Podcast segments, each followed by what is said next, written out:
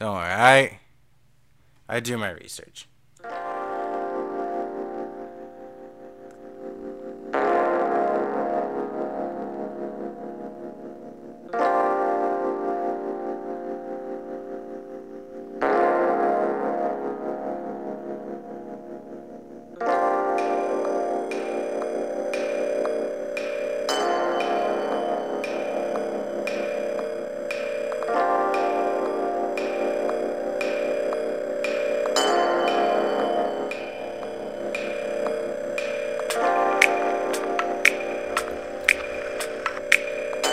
Welcome to the Mice Movie Podcast.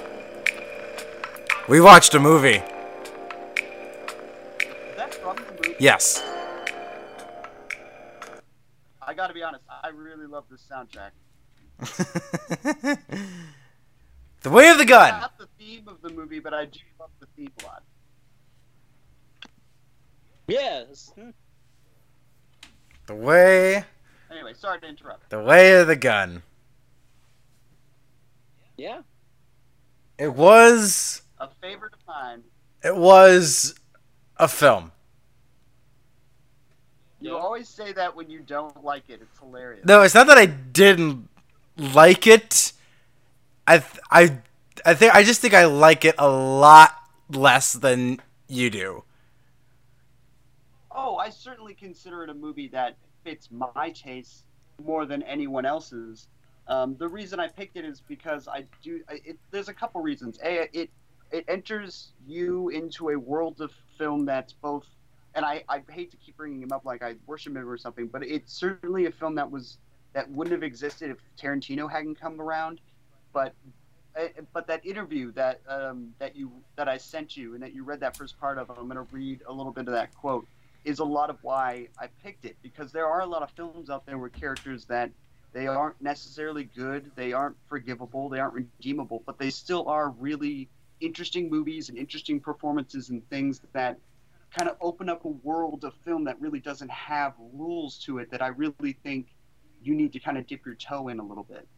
Um, and then the other reason is Christopher McQuarrie is someone who's becoming more and more prominent in uh, Hollywood, and, and his career is really rising as a filmmaker. And this being his first film, um, it's interesting to see where he's come from and uh, how he's rising and uh, where he's going. But I do. This is certainly a kind of film that that when I first saw it, I was like, oh, I haven't seen anything like this ever, and I loved it for that fact. But I, I, I do have a question though. Why? There's a way you say film that really kind of is weird to me. You're like, this is a film. Like the way you say it seems odd. Like what? What? When you What? say it like that, what does the word film What? mean in that context? What? What? What are you talking about? You're like, this was a film. The way you say film, there's like a, a, a I wouldn't say a tone, but there's like, I feel like when you say film, you're really saying a million things. I'm not I that's saying not my intention at all. I feel like saying film, you're saying a bunch of things. That's not what I'm saying at all. There's nothing behind that. I just said it. I just say it. No, it's I- just a word that I say. That's cool. That's all right. I, I just okay. I'm just saying the way you the way you said it, it seemed like you were saying much more with it. If you're not, then that's fine. I read too much into it. But like You're reading too much it into it. just have been it being like, uh, I don't know what to think about this. Yeah. Um. um. That like okay, I'm gonna be perfectly honest. Oh my god, that opening scene! Yeah, I know. I couldn't write my notes past it. Like I just gave up after seeing that. I was like, it's synopsis night tonight.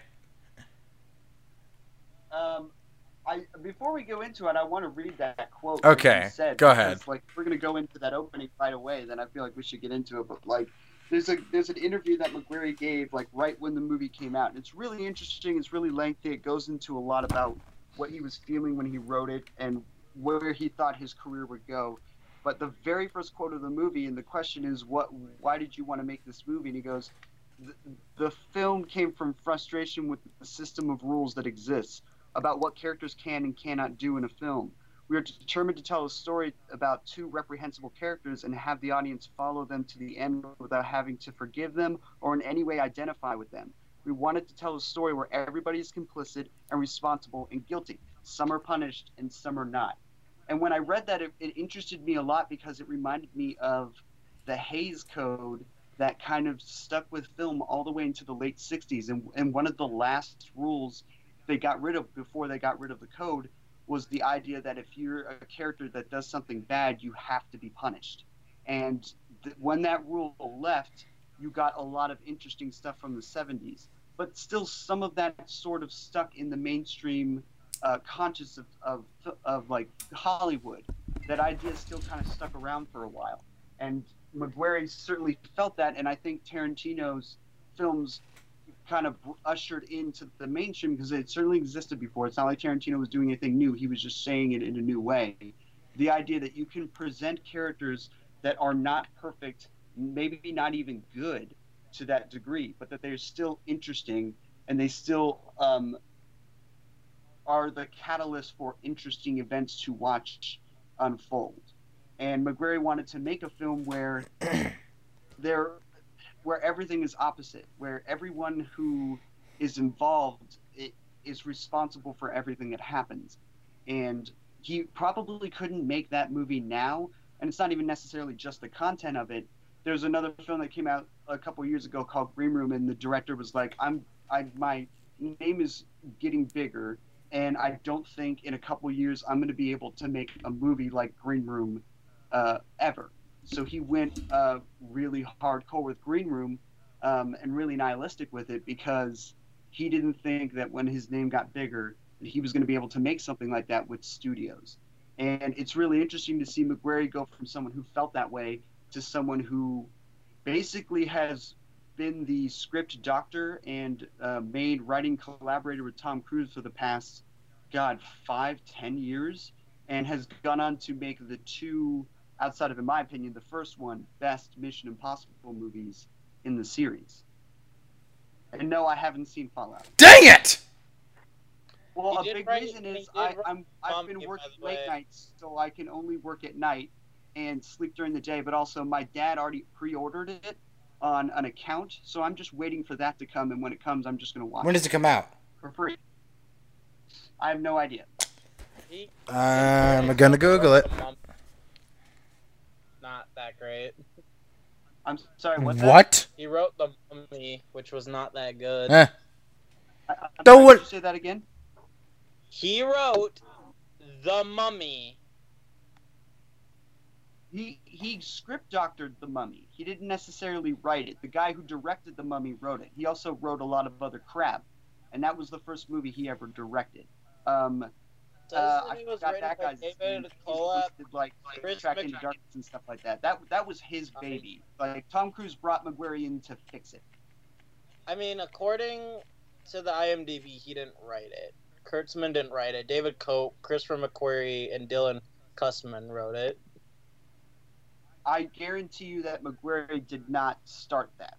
It, he has made a he's made half his career the last ten years stepping into Tom Cruise projects and fixing them. To, to not necessarily fixing them, but like make shaping them around whatever idea Tom Cruise wants. I don't know. Hold on. But that's like saying the new Bohemian, like the new Bohemian Rhapsody coming out has Bryan Singer's name on it, but he like walked off that movie and somebody else made it, and that second person isn't getting any real credit for that movie mostly. So it, like whoever gets the credit sometimes isn't always who it is. But I, I guarantee you, after I watched The Mummy, like there's no semblance of good writing from the get go. It's it's not blueprinted well. Like some of the some of the major plot points in that movie are just straight up jacked from other movies, and uh, that's not really his style. Fair enough. Doesn't tell me when it comes out on video or digital. Weird. He bought it. He bought it. Right. So when it's able to own, I'm pretty sure that's when I. Yeah, but the date should be available when it's. It should tell you when it's going to be available. Oh well. Probably in the next month or so, if they ain't running commercials for I it anyway. Hate looking for that when it comes to releases, because it always takes forever. For some reason, it's always the hardest December thing to find. Okay. December 4th. December 4th. Ah! December, you said? December is the 4th. DVD. November 20th. November 20th is the Amazon video release, which I assume is the digital. Oh, release. okay. Thank God. Uh, oh, so it seems like you can own it by then, and then it's rentable by December fourth. So probably something like that, yeah. November twentieth is when I can watch it. That's another month from You're now. Welcome, boys. All right. Uh, we kind of got in. Which is fine. I want to watch the series again before I get to it. Okay, we kind of got into it, but I'm not entirely sure. But hold on, I'm not sure of something. Have we done a McQuarrie film yet, or is this the first one? It- This uh-huh. we he's only, he hasn't really done a lot of films. He did this, and then Jack Reacher, and then went straight into the Mission Impossible series as a director. Okay. Well, that much that about covers it. I was going to ask you who's Christopher McQuarrie, but that kind of covers it. Anywho, I I can go. I can certainly go into him a little bit. He broke onto the scene as a writer, most importantly with Usual Suspects. And if you haven't seen Usual Suspects, it's amazing. Um, Kevin Spacey leading, uh, notwithstanding, but it, that is the film that broke in him and Bryan Singer into Hollywood. That I believe he won an Oscar for it, um, and it was his first big movie. Um, and then he spent all of his time making The Way of the Gun after that and then he wrote a few other films and then he got involved with tom cruise and he wrote and directed jack reacher then became his kind of doctor for a while and um, eventually got into the mission impossible series Hmm. All right. Are we we ready? gotta talk about some news because some news happened this week. Though. All right, let's go to Zach with the news. So, a certain movie that me and Alex will appreciate. Chris, you, you don't have to appreciate this because I know you won't. Great. Got its uh, Rotten Tomatoes score th- today. Oh, Halloween. Halloween. Halloween. yeah i've heard uh, um, i've heard a lot of people say it's really good i've heard a lot of people say that it, it has all the greatness and gemness of the best halloween movies including the first and uh, I, I really think i'm going to enjoy it The- Yes! really the only what There, I was just go ahead. Uh, I to me the one thing I want from Halloween is to understand the aesthetic and atmosphere of it, and there really hasn't been one that I think has done that since the first one. And I like Gordon David Gordon Green, although a genre hopping person who's made like a small indie film called George Washington that's beautiful. Uh, he made Pineapple Express. He made the kind of shoddy Sitter. Um, he's made a, a, a horror, another kind of more comedy adventure horror film. He's gone all over the place, but if there's one thing that's been consistent with his um, camera work, it's that he is a naturalist. He can really pull a lot of like, re- he can pull you into a movie by getting a sense of reality to it, no matter what the situation is. There's just a way that he lights it, a way he moves the camera and the one of the best things about Halloween is the way that camera moves and um, the atmosphere it pulls to its framing. And I really feel like he is the kind of guy who's going to understand how the camera is supposed to move like a shark when it comes to that film. And I think he's going to get that down. And I'm really excited. I mean, I don't know how the scares are going to be, but um, I think he'll probably nail it in ways that um, a lot of other people would have to try really hard to do. Fair enough. Fair enough. Uh, we got a couple other news, Chris. Uh, some of this stuff's much more in line with what you want. Uh, some movies finished shooting this week. Spider-Man: Far From Home. Spider-Man: Far From Home, you Uh, finished shooting this week, and then Avengers 4 reshoots did, and a trailer uh, uh outline got leaked. trailer, trailer, trailer, trailer, trailer, trailer, That trailer, trailer. name to the movie. I feel like the trailer's probably going to come uh, uh, when people are in the theaters, and um, that's probably going to be in a little bit when more award season guessing films it- starts to come out more. Probably. Well, here's the thing that people are talking about: is we know that the Spider-Man Far From Home trailer is going to be attached in into the Spider Verse, which is coming out in December. Ha! So we, which is perfectly acceptable. It's a Sony project. They want to promote. Their I hope not. That's a That's gonna be bad. But Not before Infinity they're War. Not before get Avengers 4. Captain Marvel trailer out too. hold on, hold on, hold on. What was that? They're probably gonna get want to get another Captain Marvel trailer out soon, too. Yes. Um. The big thing though is I wouldn't be surprised if, um, the Avengers Four trailer is out before Black Friday because it's going to be a big marketing strategy for them to say, hey.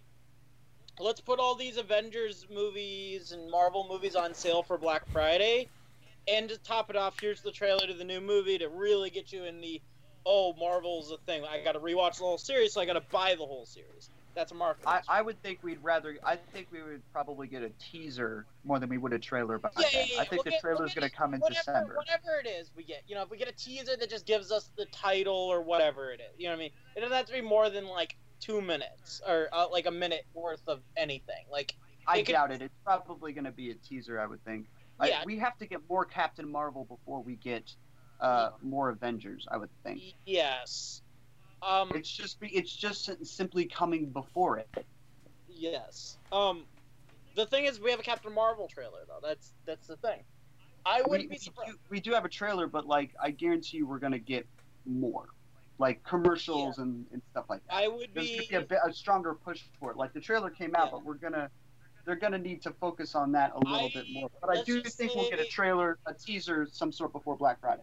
I would say we're gonna get probably before Black Friday both an Avengers teaser trailer, whatever you want to call it, and a Captain Marvel, a second Captain Marvel trailer. I I just wouldn't be surprised if we get both before then. Where you know they, they have one week where they're gonna be like, hey, Avengers, Avengers, Avengers, Okay. and the next week is, hey, by the way, Captain Marvel's still a thing. Come and enjoy it. They they also have to compete with Aquaman and Shazam when that starts to come out too. Yes, and they really want to bank on on doing that because those are both movies that are expected to do very well. Okay. So I I would be especially surprised if an Avengers trailer does not come out before Aquaman. Okay. Okay. Okay. Uh, Okay. Yeah, maybe. Okay. Listen. That's all well and good. They better not freaking release a Spider-Man trailer before Avengers 4. Period. Yeah, I agree. There would that would be super. That just wouldn't. I wouldn't like that. That I would be weird. and I think I think Sony and Marvel understand that, and I think they're planning something ahead.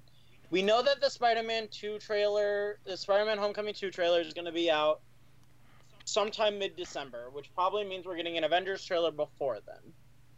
I mean, also, I would assume that that Spider-Man is probably going to give away information that would be important to the end of Avengers. Maybe I don't necessarily know if I would agree with that. I think the only thing we know that they're going to come back. We know that m- most of the characters that died have contracts that are going to get moved. Ryan Coogler just signed on for a Black Panther 2. Can't have a Black Panther 2 without Chadwick Boseman. Like, No, we all know that they're coming back. That's not what I'm saying. What I'm saying That is sucks. that it may re- the trailer may give away information as to how things resolve. Like it's not just that Spider-Man is alive.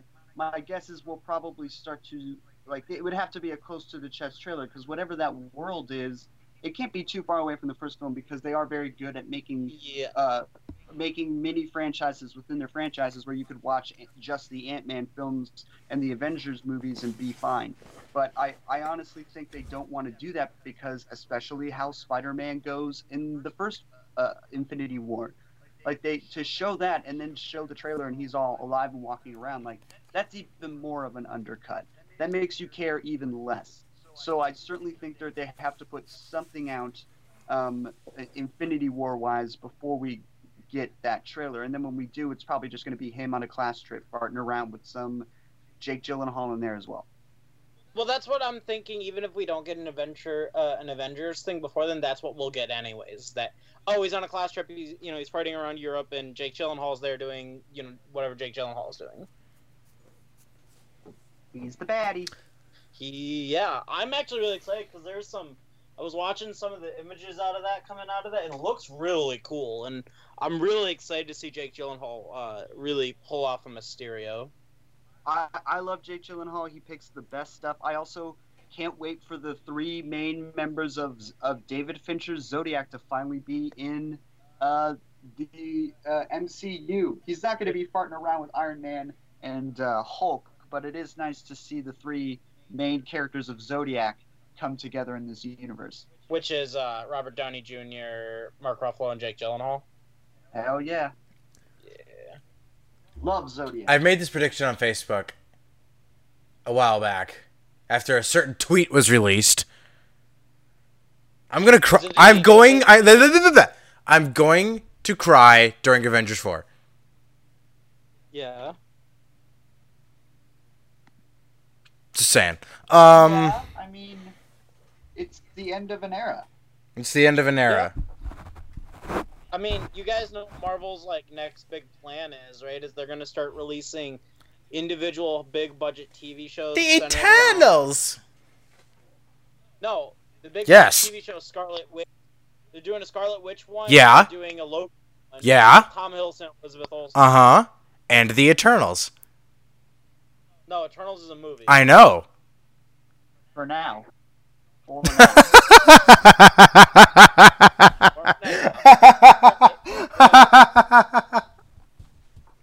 You're right. that, that may Although- change real although- quick. Just hold like on, it hold on, with, hold uh, on. Laugh about this, but I actually think that Eternals has a better chance of being a full movie now, since basically Disney's kind of, kind of just thrown in the towel with expecting anything more out of Guardians of the Galaxy, and they're pushing towards Eternals being that center point space-based Marvel product. that, that's not really. I, I, guess my point with that is the thing about Eternals is I would want it to be a movie because of just the scope and scale of that content, but also if it, it depends on who's making it and who's running it. Like, it- Yeah. If, if it just the content isn't there, or they don't think they can pull it off in a movie, and then they make it a show. I could see it going to their Disney streaming service, which is what they're planning on doing with most of their content. I mean, they're giving Black Widow something, they're giving Hawkeye something on there. Like, a lot of main actors are going to go there and start doing shows.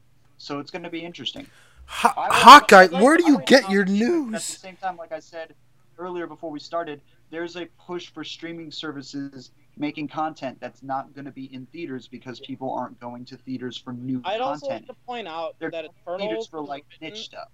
I'd also like to point out that Eternals was written by Neil Gaiman, who's one of the greatest authors of all time, who wrote me and Alex Tronson's favorite television show of all time, American Gods. Um, but uh, yeah, I I'm like really excited. Like we got a group of characters written by an author I really love. Hopefully, being directed by someone who's competent enough to understand what they they're they're pushing at and it sucks that they kind of are going to eventually probably end up taking over for the fact that Disney kind of screwed the pooch with James Gunn. They, I mean, they did screw the pooch with James Gunn, but the whole thing is they were always leading to going off of planet Earth more in Marvel. Yes, yes, They were always going to spend yes, more but, time in but, space. But in that original uh, that was always going to head that way. the Eternals were not going to take a center stage in that. They were going to be part of it, but they weren't going to be a center point of it. Now they have I to be a still don't even think they're going to be a center point. I, I honestly, I think you can still make Guardians of the Galaxy movies, but like not keep the original Guardians in there. You may not have the same tone as James Gunn Yes. did, and it may not have the same quality as those first couple movies, but you don't have to have the main cast. They can keep changing. They can keep switching. That's what they've been doing in the comics, and that's what they're going to do with this with the MCU. They're going to start switching up uh, the heroes and start adding more. And I think they're going to want us to start getting used to that. Fair enough. Fair enough. So really, what are the odds of the Eternals becoming an ABC show? Mm, very low. I, I would say very little too. Like that's the kind of thing that they probably want to do on a streaming on the Disney streaming service, just because its content is so big and expansive. That's the kind of thing that I think they want to like be able to do anything they want with, rather than take it to ABC that does have more stipulations because it's a network. yeah. so uh, rest in peace to movie theaters. Pouring out for the homies. I would say recipes in peace to movie theaters. I would say they just need to up their ante and really put in like services and stuff that lets them compete with the with the streaming services, and that's. I mean, Let's me and all- Alex have had a conversation about this. That's not where they seem to want to be going. Let's all uh, I- I- pouring out for the movie theaters out there. I, I just want more. Thanks for the theaters to memories. Understand that it's not about bars and, and restaurants being added to it necessarily. It's about the content. Like you're gonna get me to Alamo Draft House because they're showing the thing just randomly within a week. They want to show the thing, or they want to show uh, Empire Records, or they want to show um, Pee Wee's Big Adventure. Like every, I have them on my Facebook page, and every single day I'm seeing amazing showings for films that I would really love to see on the big screen at some point. So yeah, like, uh, and one of my favorite things about the Alamo Draft House is whenever something that comes out on a streaming service or on TV that does deserve a scope on a big screen, they'll take it and they'll put it on there. Like the Twin Peaks revival, they it's 18 hours, but like there's a lot of draft houses that just straight up had one sitting 18 hour showings. They would take an entire theater and they would dedicate it to those 18 hours, and you could pay for a ticket and you can come and go as you please or sit and watch the entire thing. And it was it, it sounded like an amazing idea. Like that that's the kind of stuff that I wish every theater started paying more attention to. It means that bigger movies would take over the other theaters, and it means that smaller movies would not be able to get out more. But I honestly think that the people that are going to go see movies in theaters now are the people that care about the movies they see in theaters. Like that, that's just the way things are going now. And, and Alex, you know, you know this because I talked about this all the time. You know, so so for those listening, me, Chris, and Alex other through working at a movie theater. One of the things I always pushed for was getting these very pop culture things and playing with them. Like, you know, I, I would suggest all the time, especially around like the time of May 4th. Let's try and see if we can set up like a Star Wars marathon. You know what I mean? Where we play all the Star Wars movies. Good luck with You know, that. it- it's not a matter of good luck with that, Chris. It's a matter of the suggestion and like being open to the suggestion. Not not that. Like what I, what I'm trying to get at is like even if you're suggesting, hey, let's you know we, we you know let's do a Twin Peaks revival thing and we'll play you know all 18 hours of the show and whatever movie we want to put on it. And you, and you put it in one of the small screens and you let it run all day. You know what I mean? You sell 150 tickets because that's all you're gonna sell to it, uh, because that's all you can fit in there or whatever, you know what I mean, or 60 or whatever amount it is, you know what I mean? And you you work with it and management was never never open to an idea like that. They didn't want to create a situation like that. They just wanted to get No, they they have 12 theaters there, and they shove whatever big movies out in about eight or nine of them. I, I still think that our old theater will go for great independent small stuff still.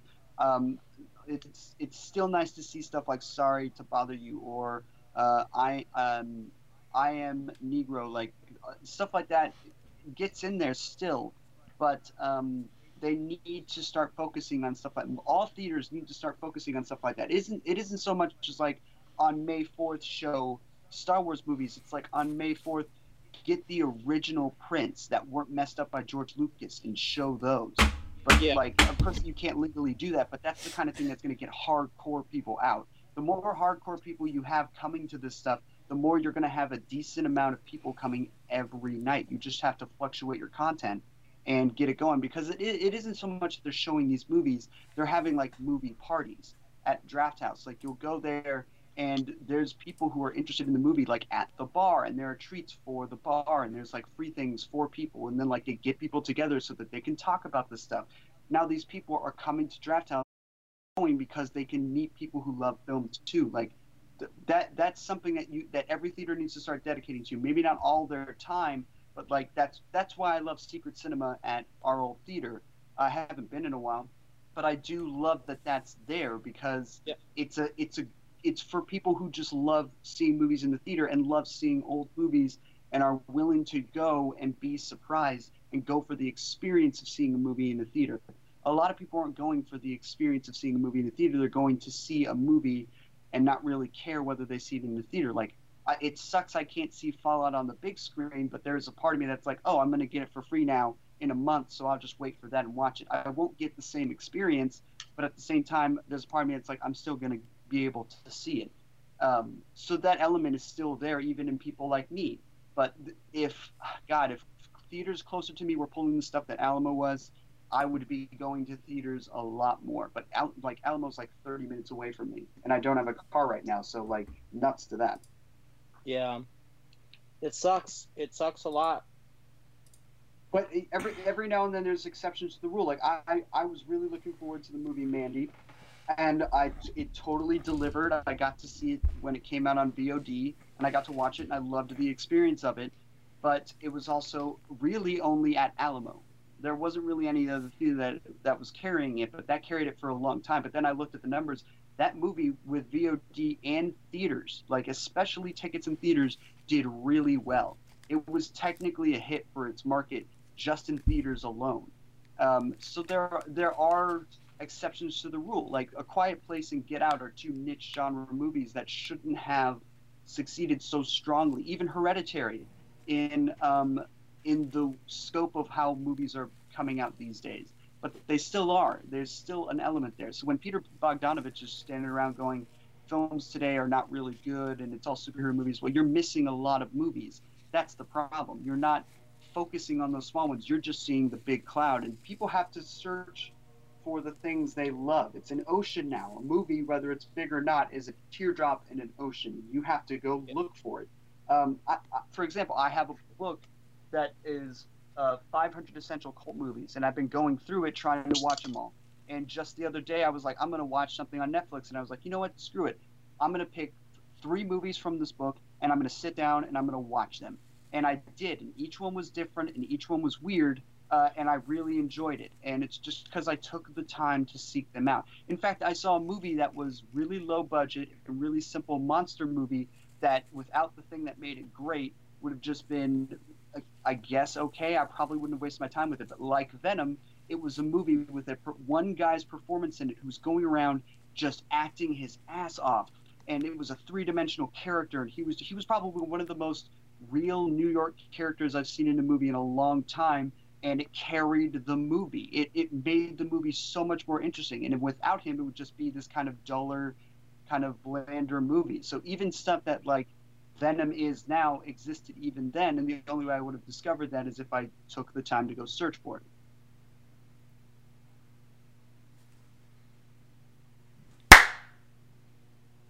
Dead air, guys. Yeah. Sorry, but yeah, I, I, was talking for a while, but like that, I, I just think uh, if theaters understood um, that they need to go to the market of people who love film rather than heading for the big masses because big masses are staying at home and watching what's coming at home way more now. Um, the content is stronger and more accessible.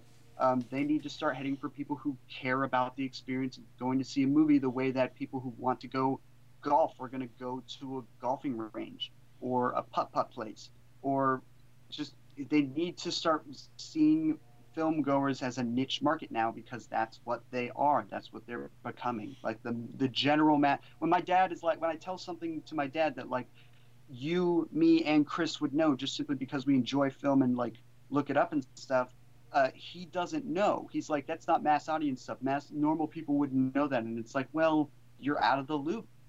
Like that's just the way it is. You're just you you don't follow news the way that people do nowadays, and it's not going to hit the mainstream audiences because that's more about what's at home rather than what's in smaller theaters. Hmm. Yep. Okay. So uh, yeah, rest in peace, movie theaters. Um, I mean, I wouldn't even say rest in peace movie theaters. It, it's it's a completely different thing. Like, you're very you're assuming that's that's the thing. Yeah, that's what I no, do. No, I would say rest in peace, um, normal movie theaters, and I would say um, hail to the rise of niche market movie theaters. And I'm not saying like Alamo Drafthouse is perfect. It certainly has kind of focused its attention on guy oriented stuff and, and even the three main ones that have been around have all just kind of had bad um, press about sexual harassment and uh, patriarchy and stuff like that there is a there is even with our podcast week things are kind of geared toward male nerd geekdom, and um, that's starting to change as well.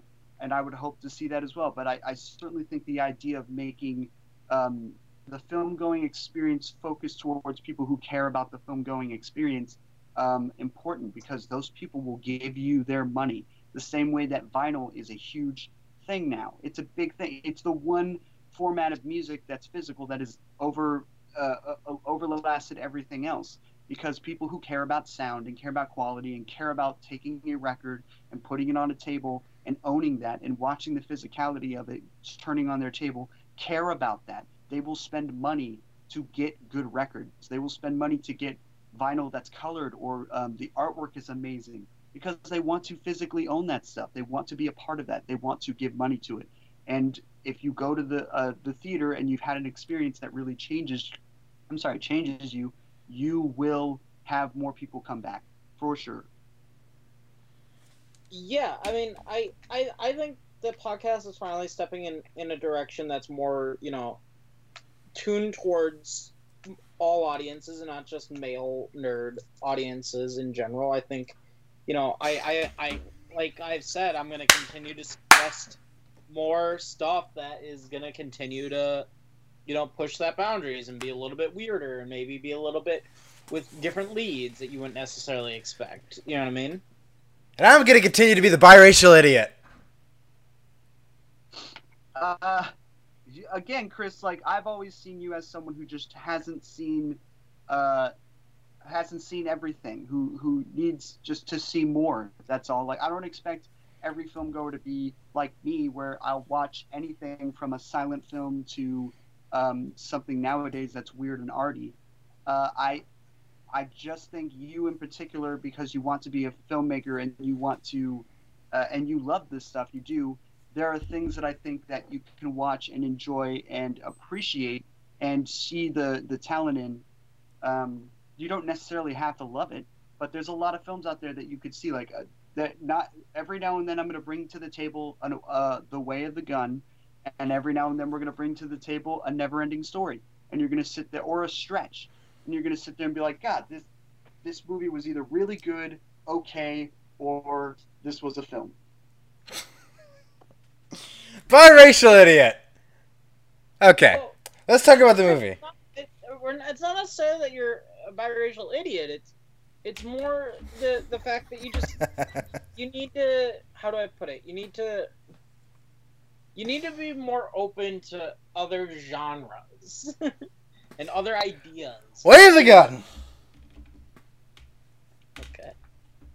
I I would agree. I would agree with Zach that you need that. I wouldn't say you need to, but you are becoming more open to not just other genres, but why those genres are liked by people in general. Why those why their audiences form. Like I don't necessarily want everyone to love horror or love um, cult movies or love film noir the way I do, but I would love to sit down with somebody who's seen a movie that I enjoy and go, I don't really know why people like that. And then at the end of the conversation, walk away and be like, okay, I get it now. I get why people appreciate those films.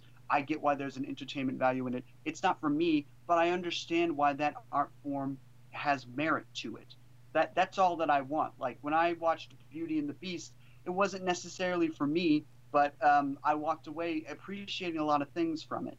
Um, and it isn't just because I don't like musicals or I don't like Disney. I honestly just felt it was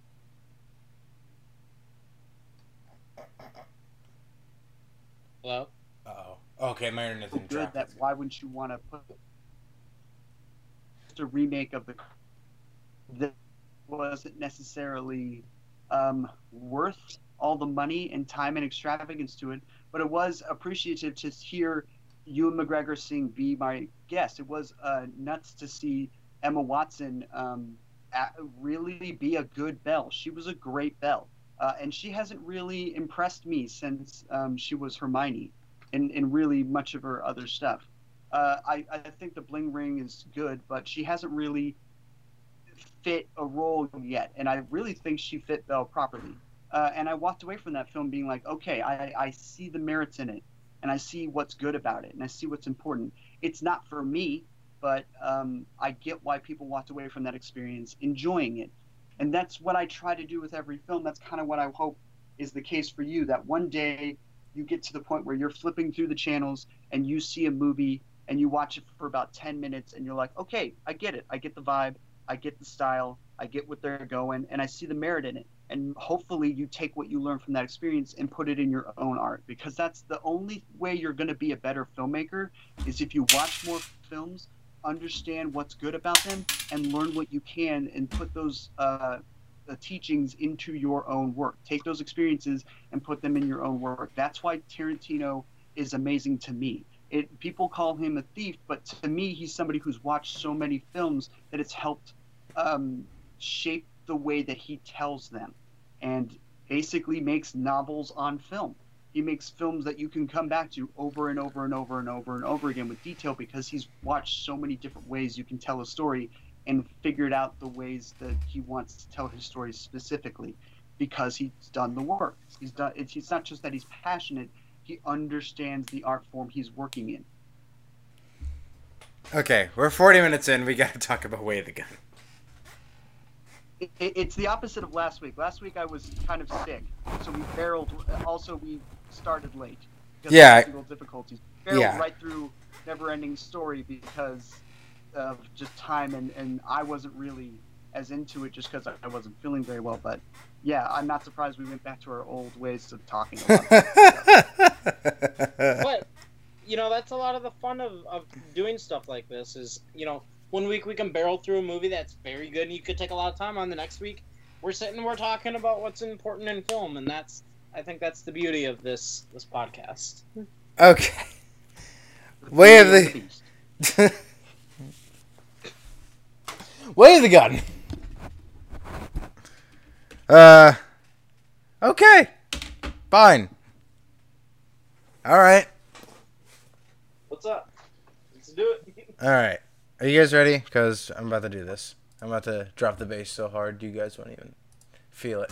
So Um, before before we go into the synopsis, your your stance right now is mostly that um, it's slow at parts.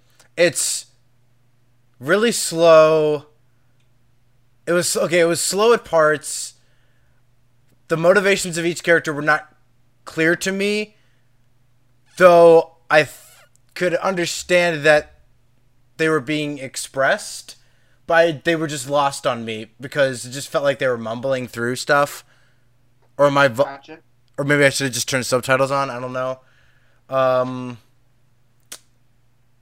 but Corey kills it. He's really grown. Um, mm, yeah, I, I, I like about Del Toro? I liked the performances. I did. Um, if I had, if I had to name a standout, I'd have to. If I had a gun to my head, um, and it to your head. No, just let me just look out my window here. Um, so glad you guys don't know where I live. Um, yet. you don't know that i know where you i don't know where you live No, you don't. boy Um, if I had a gun to my head, ha ha ha ha ha ha ha ha, and you told me what's your stand-up performance, and if you asked me to name a stand-up performance to me, um, I'd ask you to shoot me.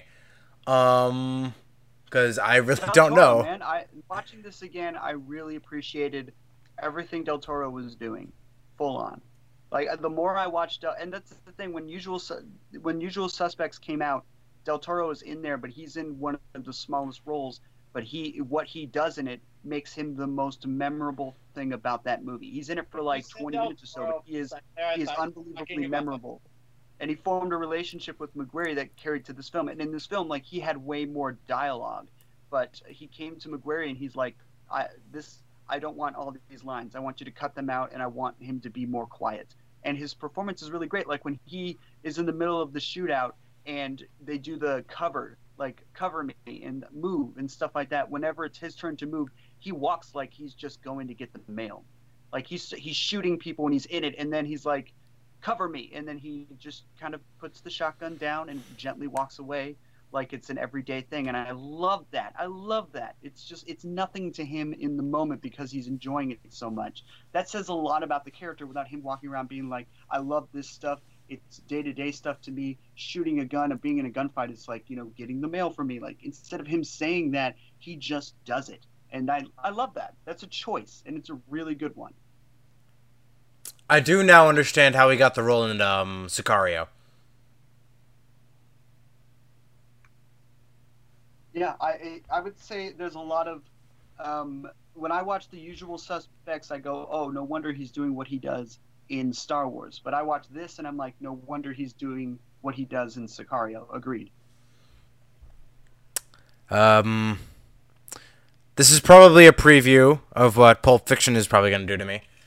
Um, Dude, I think. Uh, no, I would say No, Chris, um, I think when you watch Pulp Fiction, you're gonna love Pulp Fiction. I think you're gonna think it's the coolest movie ever. You're gonna have so many questions about it, like everyone else will, and I hope, and I know you're gonna be giddy with like theories about how the movie goes because the movie I, is. I, I, I think you're going to enjoy Pulp Fiction. The difference between something like this and Pulp Fiction is um, this has characters. There, Pulp Fiction also has. It, it's hard not to look at the way a gun and see Ryan Phillippe and Benicio del Toro's characters as like kind of uh, mirrors of what John Travolta and Samuel L. Jackson do in that movie. That kind of idea is carried on to other movies pretty um, pretty profusely. But the thing about Pulp Fiction is, despite its content, despite its characters not really being uh, perfect people, or in some cases uh, good, it's an entertaining movie. Every single bit of that movie is entertaining. Its vibe, its music, the dialogue, the way people act, how scenes are set up, the way you don't see things going and then they unfold. Like the reason Pulp Fiction is amazing is because it's just a fun, entertaining ride. And I don't think that's the case here with the way of the gun. The way of the gun is way more paced. It's more quiet. It's more. Um, I wouldn't say dour, but I feel like it understands its content more. Its jokes are very small and simple and visual. There are no like ha ha moments in it. Um, it it's it, it's meant to reflect the uh, events that are happening. Whereas in Pulp Fiction, you have hitmen going on jobs talking about uh, hamburgers in Europe. Like they're just chatting like everyday people, and it's fun, witty, interesting dialogue that is entertaining. Like, Like- I don't, I'm not picking Pulp Fiction just because it's an amazing movie, or you need to, or, or uh, it's a popular movie and you need to understand Tarantino. I'm picking it because it's one of the most entertaining movies that has ever been made, and everyone who watches it to some degree has at least two or three scenes that they walk away from and they're like, that was great, and uh, I was thoroughly entertained when I watched that. Chris, when I first saw Pulp Fiction for the first time, it was because a friend of mine in college, who is, you know, I, again, she's like the one of the biggest hipsters I ever know, but she found out I'd never seen Pulp Fiction, but I watched a lot of Tarantino, and the one, and the thing she did was she went out, she, she, she and I drove out to a, um, a down in the valley. She went, she picked it up for two dollars, bought it, and said, I'm gonna buy this for you, and you're gonna sit and watch it tonight, and you're gonna tell me what you think of it. And I loved it. I had nothing better to do, and I sat and I watched it. I uh, I, ha- I had that happen with David Lynch's Blue Velvet. I just kind of saw a bit of it and then went home and or went to a store immediately after, bought it, went home and enjoyed the experience. But for Pulp Fiction, for me, when I first watched it, there was some of it that I was like, I don't necessarily know if I get this or get this vibe down. But there was certainly half of it where I was like, this is great. This is going to be one of the movies that I come back to uh, every all the time. And I have watched it less and less recently because I want to uh, really let it sink in more. And the more, and that's the thing. The when you when someone says this is a popular, influential movie that's done a lot for you, um, the more movies you watch, the more you start to understand that. Uh, like the way of the gun for me has gotten better and better the more I watch other films and understand how they move, especially McQuarrie himself after watching the two other movies that he's made since then, watching how he creates set pieces. Like the beginning of Jack Reacher is an amazing set piece that gives you a lot of exposition through visuals. And I'm so shocked that this guy who wrote one of the most interesting dialogue driven films of the 90s um, has gone on to make some of the most visual set pieces in films around. Like that that's so interesting to me and I never would have noticed that the first time around. Like when I first saw the way of the gun, I was like, God, that shootout at the end is amazing. The the cars slowly following each other each other. There's like tension to that in weird ways that I didn't fully understand. And the more movies I watch, the more I appreciate those those things. Like watching um, Venom and seeing that car chase and being like, yeah, that's a that's an okay car chase. It's comprehensible. I can see where it's going. And yeah, there's one moment where he's on his bike and flying through the air that I appreciated visually. But then I see the way of the gun and I see them do that car thing, and I'm like, that's really interesting. Why did he make that decision? Well, turns out they did that in an episode of Cops. These criminals were ge- getting followed by cops, so they slowly went into an alleyway and then just kind of slowly paced their car through the alleyway so they wouldn't hit anybody and knew where they were going. It didn't scratch the car. And then eventually they peeled out and they lost the cops. And that was a really interesting idea to McQuarrie. He wanted to put that in a movie because they have this pregnant woman in their car and they don't want to start peeling out of the way. But then also they want to uh, get the upper hand on the two guys that are following them by the second time they do it. And that really, I appreciate that so much more now. You don't see it coming. It's really interesting, and you don't understand what's going on until the very end. And when you do, it's like, ah, there were a lot of wheels spinning there. Um, so yeah, it's it's the more movies you watch, the more you're going to start appreciating them, as well as the more you watch the same movie over and over again. But I think stuff like The Way of the Gun, and especially Reservoir Dogs, uh, are going to get you prepared for what Pulp Fiction can do. But I, I don't think you're prepared for that movie. Like, there's at least one in, one scene in particular that I don't think you're going to see coming. Period. Uh, no one ever does and the fallout is so interesting. Wait, wait. Like one of the best things about Pulp Fiction is not that it's non-linear or that its story kind of jumbles all over the place. It's because you don't know what's going to happen next, and when it does, you're like, oh, wow, appreciate that.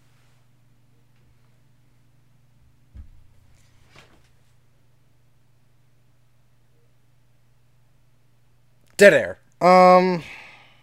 Hey, Chris, Yeah. did that change anything about your opinion about film? No, I, I don't think it will. I mean, I honestly About the film or in film in general? Film in general. What?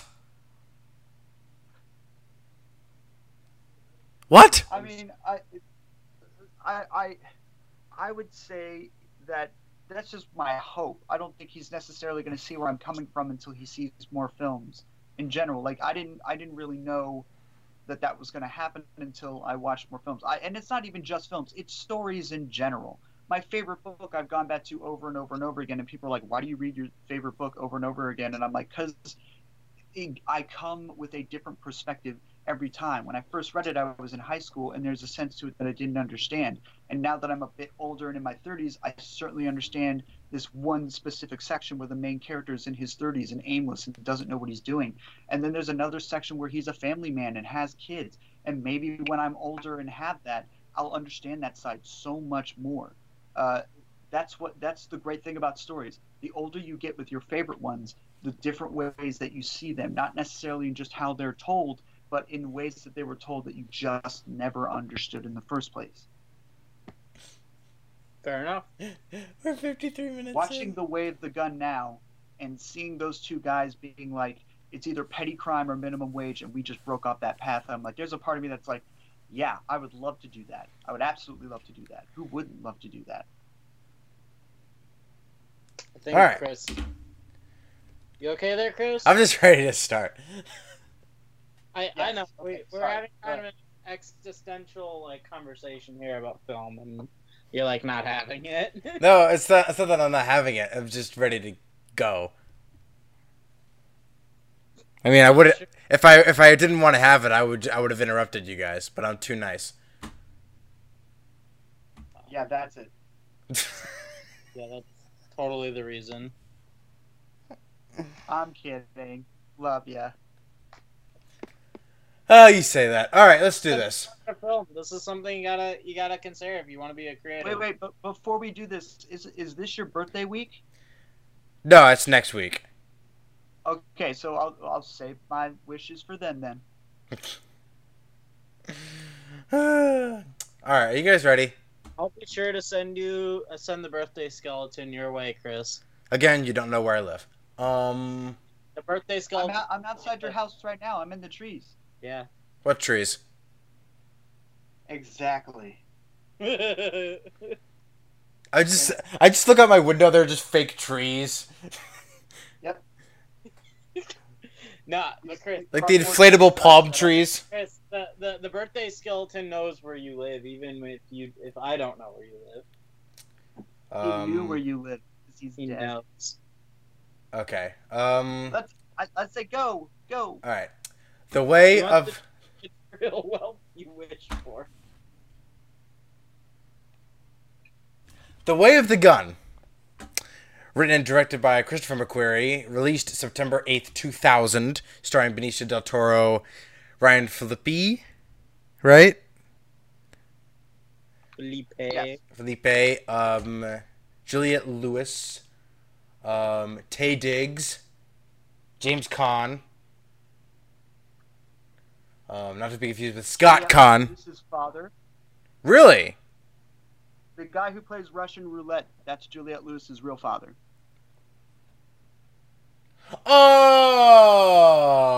Oh. The one who dies in the police car? Yeah, he's been in movies since the '70s. He's in uh, he's in Devil's Rejects actually. But um, yeah, he's that's Chris hasn't father. seen Devil's Rejects. And if No, he I'm talking to I'm you, Zach. I'm not talking to Chris. I'm talking to you, Zach. I'm talking to Zach. Uh, I no, no, he, say, like, yeah, that's the real father. Alex, Alex, I, I don't want to make you sound sound and undercut you or anything, but if Chris ever co- comes onto this podcast and says, "Hey guys, I just watched Devil's Rejects," I'm gonna be like, "Who who who killed Chris Rose and who replaced him with this person?" 'Cause- Who stuck him in a warehouse and slapped his penis in his face? Yeah,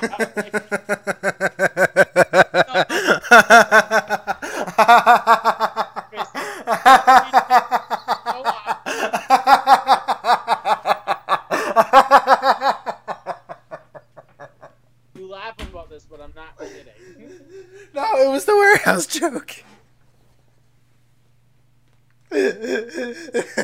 Never gets old. It's I my haven't. I haven't heard that in such a long time. Oh man. Still the best way to describe those movies.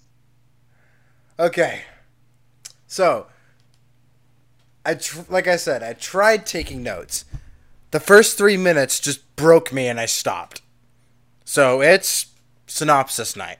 That uh, Again, another reason why I think you should watch these movies more than once. But I, I do understand why you wait until just before the podcast to do it. So, let me break this down. Um, so Parker and Longbaugh. Yep.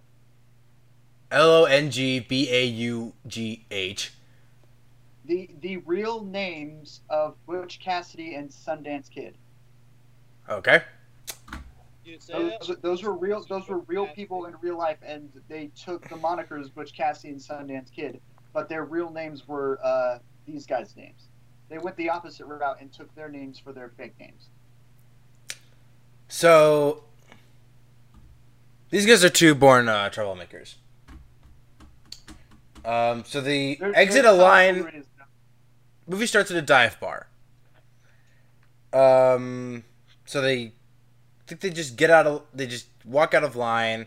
They go in just uh, and then a Longbaugh played by Benicio del Toro just leans on the car while they're talking up in the distance. This guy, this dork, with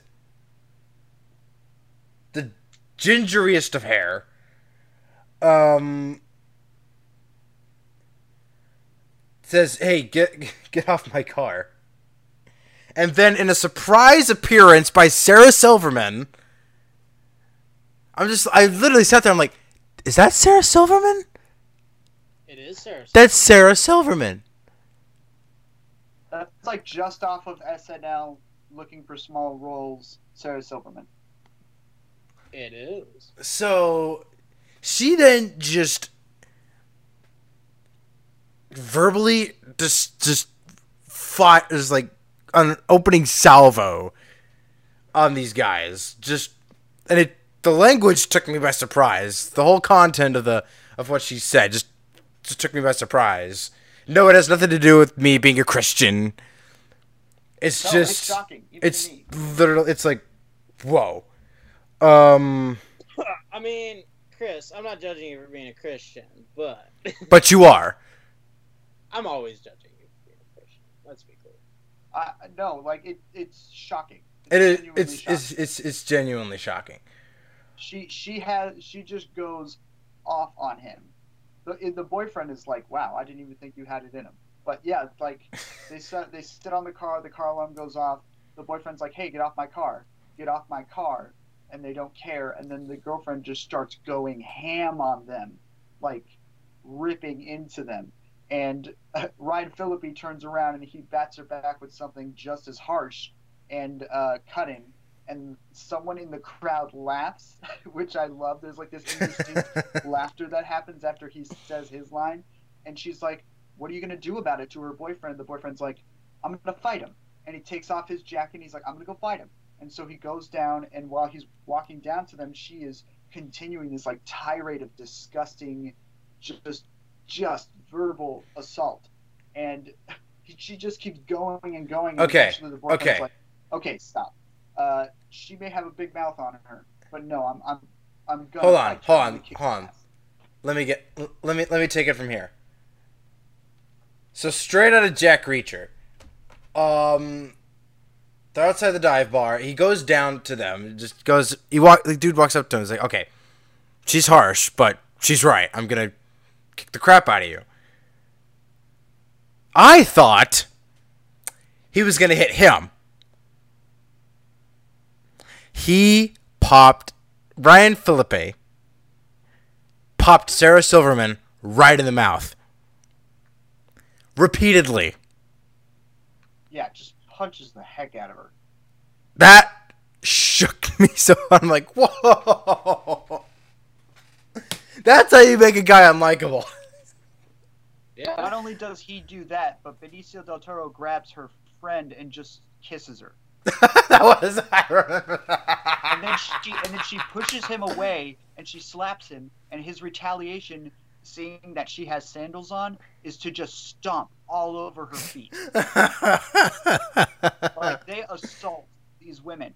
And the the interview with McQuarrie, the interviewer's like, "Why did you start the movie that way?" And he's like, "When I was in college, um, there was a guy who uh, started a fight with my friends, and uh, he got into the fight and he lost, and the girl um, that he was fighting with got uh, hurt as well. They didn't attack her; she just got hurt. And when they were leaving, she just kept railing into her boyfriend about why he had to get into the fight. So he wanted to start the film with the guys saying they knew they were going to lose. This entire crowd was on the boyfriend and the girlfriend's side, not theirs. So they decided to win the spirit of the fight by attacking the woman. Therefore, when she walked away with the boyfriend, she would be mad at him for starting the fight. And she does. The first words out of Sarah Silverman's mouth when they leave and she's got a bloody nose is, Why did you have to start that fight? Um, interesting thing about how this scene played out on set. Ryan Phillippe actually punched Sarah Silverman in the face by accident. out.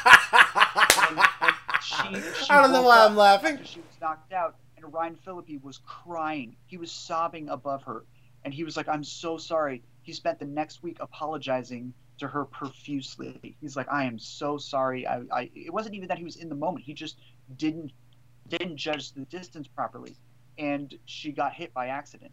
Uh, it, it it's pretty it's it's a pretty insane scene wow.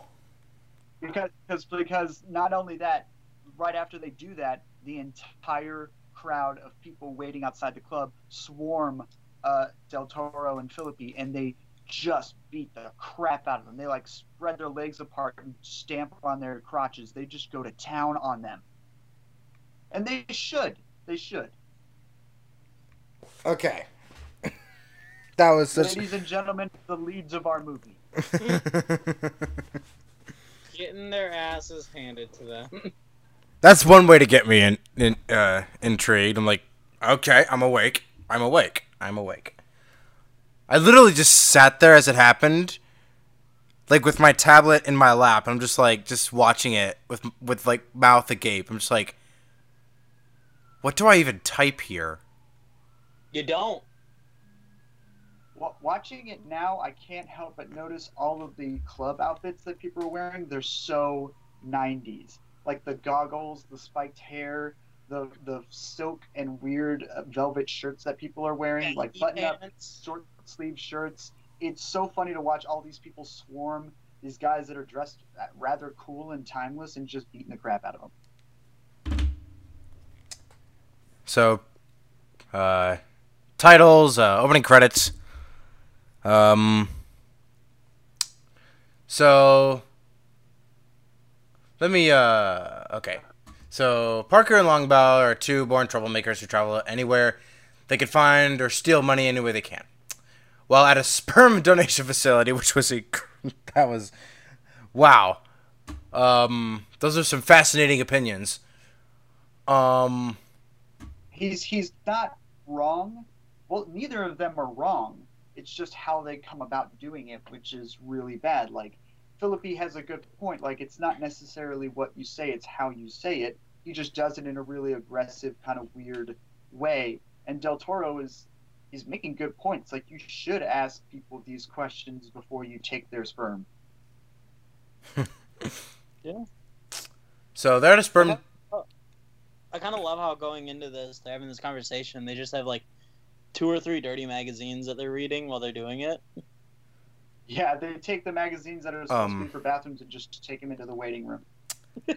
Just for content, I'm gonna rate this as explicit. Um, Oh yeah, no, absolutely. Like if you if you're watching this movie, they need to be prepared right off the bat. It's yeah, like the opening scene and the scene afterwards. Like the opening scene is like visceral uh, as hell, and then the second scene, like they just start spouting off the f word, not like the f word, f word, but like the other f word, and it's all to make a point uh, to say who these characters are and what they believe in and the world that they came from. But it's aggressive. It, it's aggressive content right off the bat. I've seen Fallout, Rogue Nation, Jack Reacher. I was not expecting this from McQuarrie yes. in the slightest. That, that's why I, I picked it because I think visually and storytelling wise, it really highlights what would make him a success later. But content wise, uh, no one saw this coming. Even with the usual suspect, the usual the usual suspects is a crime movie, a heist movie. People double cross each other for sure. There's language in it, but there's nothing like this. This is crazy. This is more like Sam Peckinpah, the Wild Bunch type stuff. So like there are no bounds, It's- and he says it himself. I wanted to make a movie where there were no rules to still say something but there were no rules. Okay. So while at a sperm donation facility, over um, looking at uh, porn magazines to uh, get ready, they overhear a telephone conversation detailing a one million dollar payment to a surrogate mother for bearing the unborn baby of Hal Chittick, played by Scott Wilson. Forgot that he was. In, I forgot about that to include him in the opening credits there. Um, Parker and Longbaugh resolve to kidnap the pregnant surrogate, Robin, at the. Uh... Oh yeah, this is skipping over a lot of stuff. So I mean, I'm watching it Well, right yeah, there, I mean, to, to be honest, there's a lot of like, it, it. There's a lot of this is told visually, but there are some overwritten parts. But you, and and again, uh, you, you said before that there was like some things that you didn't fully understand, and the more you watch it, the more you kind of put the pieces together. Um, because I, the first time I watched it, I was like, who is the guy on the phone they're listening to talking to? What? Why is he bringing up this information to them in the first place? which totally undercut the fact that it was about the information more than anything else. But and if they if the guys had really paid attention to the conversation, they would have understood the kind of man that they were probably kidnapping, rather than just sort of thinking, oh, it's a rich guy with a rich wife. Um, but yes, uh, it, it's they they it, the piece the the inciting incident is really just sort of barreled into right away there's a setup with them at the bar and them at the place, and then the scene after that is them finding out that information, and then immediately jumps to Juliette Lewis talking to the surrogate parents and Scott and Scott Wilson and everything. It's a much slower scene, but it those things are really the only setup that we get. These two scenes, and then it just kind of goes straight into the inciting incident. Um. Okay. So they come to the decision of okay. I we don't want to do this three thousand dollar sperm donation. So we're gonna kidnap this uh, surrogate mother that's worth millions of dollars and hold her for ransom. So we meet her meeting with um uh, Hal Chittick. Chick. Yeah, Chittick. Um they were mumbling so much I thought they were saying chick, but you know. Um or to me, I, I, I heard chick. I'm just like, well, of course they would be saying chick. The movie, what kind of movie do you think I'm watching? Um, Uh, I do. I do think it's very interesting. In the interview, McQuarrie also said that everybody treats Robin like meat, um, even the Chitticks, and uh, that was that was in his mind a comment on how women are treated in film. But to be honest, regardless of whether that was intent or not, like everyone does treat Robin like she is a commodity, like she's a product, and you can see it on her face. So, so yeah, she. So yeah, Robin's talking to Hal. Um, I forget exactly what he was talking about, but the thing that I remember was that she spoiled that it was a boy. so she she is just seeing the Chitticks and talking about um, how close she is to the delivery. It's Mr. Chittick who is like an old guy, probably in his 60s, and his wife who's like a blonde, stunning 20 something year old uh, who basically just did not want to be bothered with a pregnancy at all. Um, so they got this surrogate and uh, she just kind of walks in and says, "Oh, this this is nice. You just feel my stomach. It's okay." And then she just gets up and walks away. And Robin is like, "Your wife doesn't like me." And the, the husband's like, "No, no, no. She's gonna love the baby, and she really appreciates what you're doing." Um, and he's just kind of they kind of had this uh, existential philosophical discussion. Really doesn't mean much, and she spoils the delivery of the she spoils the sex of the baby. Uh, and then she the you see the bodyguards and she says she's going to go to the appointment with the doctor. But the point of the scene is to just sort of give you the relationship between her and the chitticks which is fairly cold. And uh, the wife doesn't really like her. Um, and she's she's also overseeing the conversation that she left through a window and she does that a lot. She's the one observing most of this. She's the one pulling a lot of the strings based off of what she wants in the moment that she wants it. But it's it, it's mostly just to show that Robin really just kind of has a cool relationship with them, and that the wife really is kind of uh, kind of a jerk. So, um, so she goes with the uh, the bodyguards, uh, Jeffers and uh, Obecks, right? Um, Yeah. She goes with she goes with those two, and uh, they um, to the uh, pregnancy clinic, and um, Parker and Longbaugh are um, waiting for them.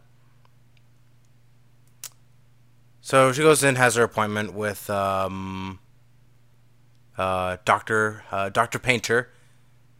Um, uh, hang on, I'm trying to. Which which once you understand his relationship to the Chitticks, uh, really really kind of makes you laugh because that name just sounds fake. Hmm. So, um, let me see here. So they have the appointment. She's given a tape. Um, at this point, we don't know what it is. It was mentioned. It's just. What did they say at this point in the movie? What did they say the tape? What did he say the tape was? He just said, "This is the tape I told you about." Okay. So it's a Um, VHS there- tape. There's a, there's a sense of mystery around the tape. They reveal it later. There's a scene where people look at it and you can't see what it is. Uh, the impact of the moment of when it happens later is more for the character than it is the audience. But along with the two hit- hitmen being a lot like John Travolta and Samuel Jackson in Pulp Fiction, the um, the videotape and us not knowing what it is and the mystery of it is very closely resembling the suitcase in Pulp Fiction, which which also has a sense of mystery to it. All right, so let me see here. Okay, so at practice limit the kidnapping of the circuit mother escalates. So, so they walk in. Um, Longbaugh walks in first. They're okay, so yeah, they're escorting her out. Actually, I want to cut you off for a second. The Okay. two they're waiting outside, um, and the two bodyguards already know before they walk in the building that those are two guys that they should watch. And there's a guy, and more bodyguards in the car that they signal to uh, keep an eye on them. So even before they walk in the building, they already know that these two guys are shady as hell. Um, right. So, oh yeah. So he, so um, Parker puts a sock, puts uh, walks up to them, puts a sock on his head. They uh, again, I want to. I'm sorry. Again, I'm sorry. wanna stop you Because I want to. Point, I'm sorry. I just want to point out another thing that I think is really cool about Del Toro in this movie. Every time they sneak up on somebody, or every time there's like a, a moment where those two guys are working together as criminals, Benicio del Toro will always show up first in an inconspicuous way in order to get the turn on somebody else. So before Ryan Phillippe even walks into the building wearing the mask, Del Toro's already in the building with a newspaper, and he passes in front of the two guys reading a newspaper, so that when Ryan Phillippe walks up to them, he's already waiting behind a pillar with a gun to put behind their heads. It happens later when the doctor meets him at the gas station. Del Toro walks by the doctor in an inconspicuous way, and then gets the uh, drop on the doctor again. He does it over and over and over again, and I love it. so, um. Okay, so yeah, guns. Okay, so now drums are drums. Guns are drawn. Um. So Longbaugh has a gun to Robin. So the guards are turn around and and uh, draw their guns, and then Parker shows up, points the guns to the back of the to the back to the backs of their heads, and they're willing. They're prepared. They're not. They're really. They're willing to sacrifice Robin in order to save the child because the child is who they're protecting, not necessarily her. Um. Yeah, it's, it's crazy. Parker's like, okay, we're gonna take the girl, and they put the gun at the girl, and then um, he's like, come on, you're supposed to be protecting her, and then they point their guns directly at the baby. Both of them do directly at her stomach, and she screams, "They don't care about me. They care about winning." And this is where you start because here's the thing: we don't know who Mr. Chittick is. We don't know what kind of man he is, and we don't really know why he has bodyguards on her. So when they act this way, you start to get something weird about the vibe of them and this entire situation.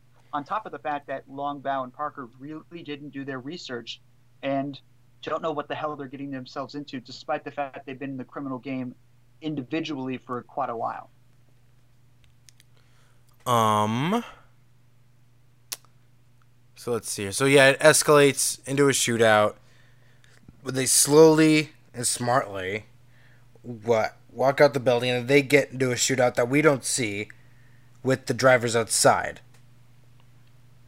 Oh yeah, there was one other moment too. Um, when Parker is behind him with the two guns, and before they actually get into the discussion about what they're going to do, that Parker Longbaugh looks at Parker and he's like, "Hey, the people." And Parker looks to the left, and they're just people. Oh right, right, right. Staring at them, and he's like, "Can't you people see that there are guns here?" And everyone runs out. However, they like minutes later, after this entire thing has happened and they've done the move and they get out of the building, it's been at least two minutes. Everyone who was in that building had time to leave, but some people didn't. So when this shootout happens that we don't see, and you walk out there later, um, there are normal civilians that are dead, which Yep. means they didn't leave in time, and they kind of stuck around to see what would happen and died for it. Yep. Yeah, that that was a thing that happened. Um. So they have the shootout. Jeffers tells Robin to get into the elevator, go to the top floor, wait for me to come back. So right as the elevator door is about to close, um, she stops it, gets out, walk, walks all the way to the front door, and then door opens and it's Parker. He grabs her, takes her to the station wagon, and drives off. And they Yeah, and they drive tried off. To go to the doctor's office. She tried to go to the doctor's office first, but it was closed, um, which is odd. And then, Yeah. she, then even odder, she tries to leave. Yeah.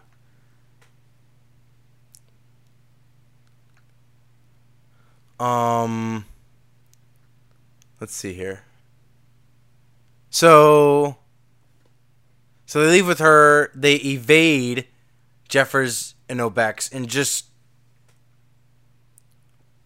really really cool fashion. Like they I'm not sure how to describe it honestly. It's just they just first they stopped, got out of the car, went separate directions, left Robin in the car.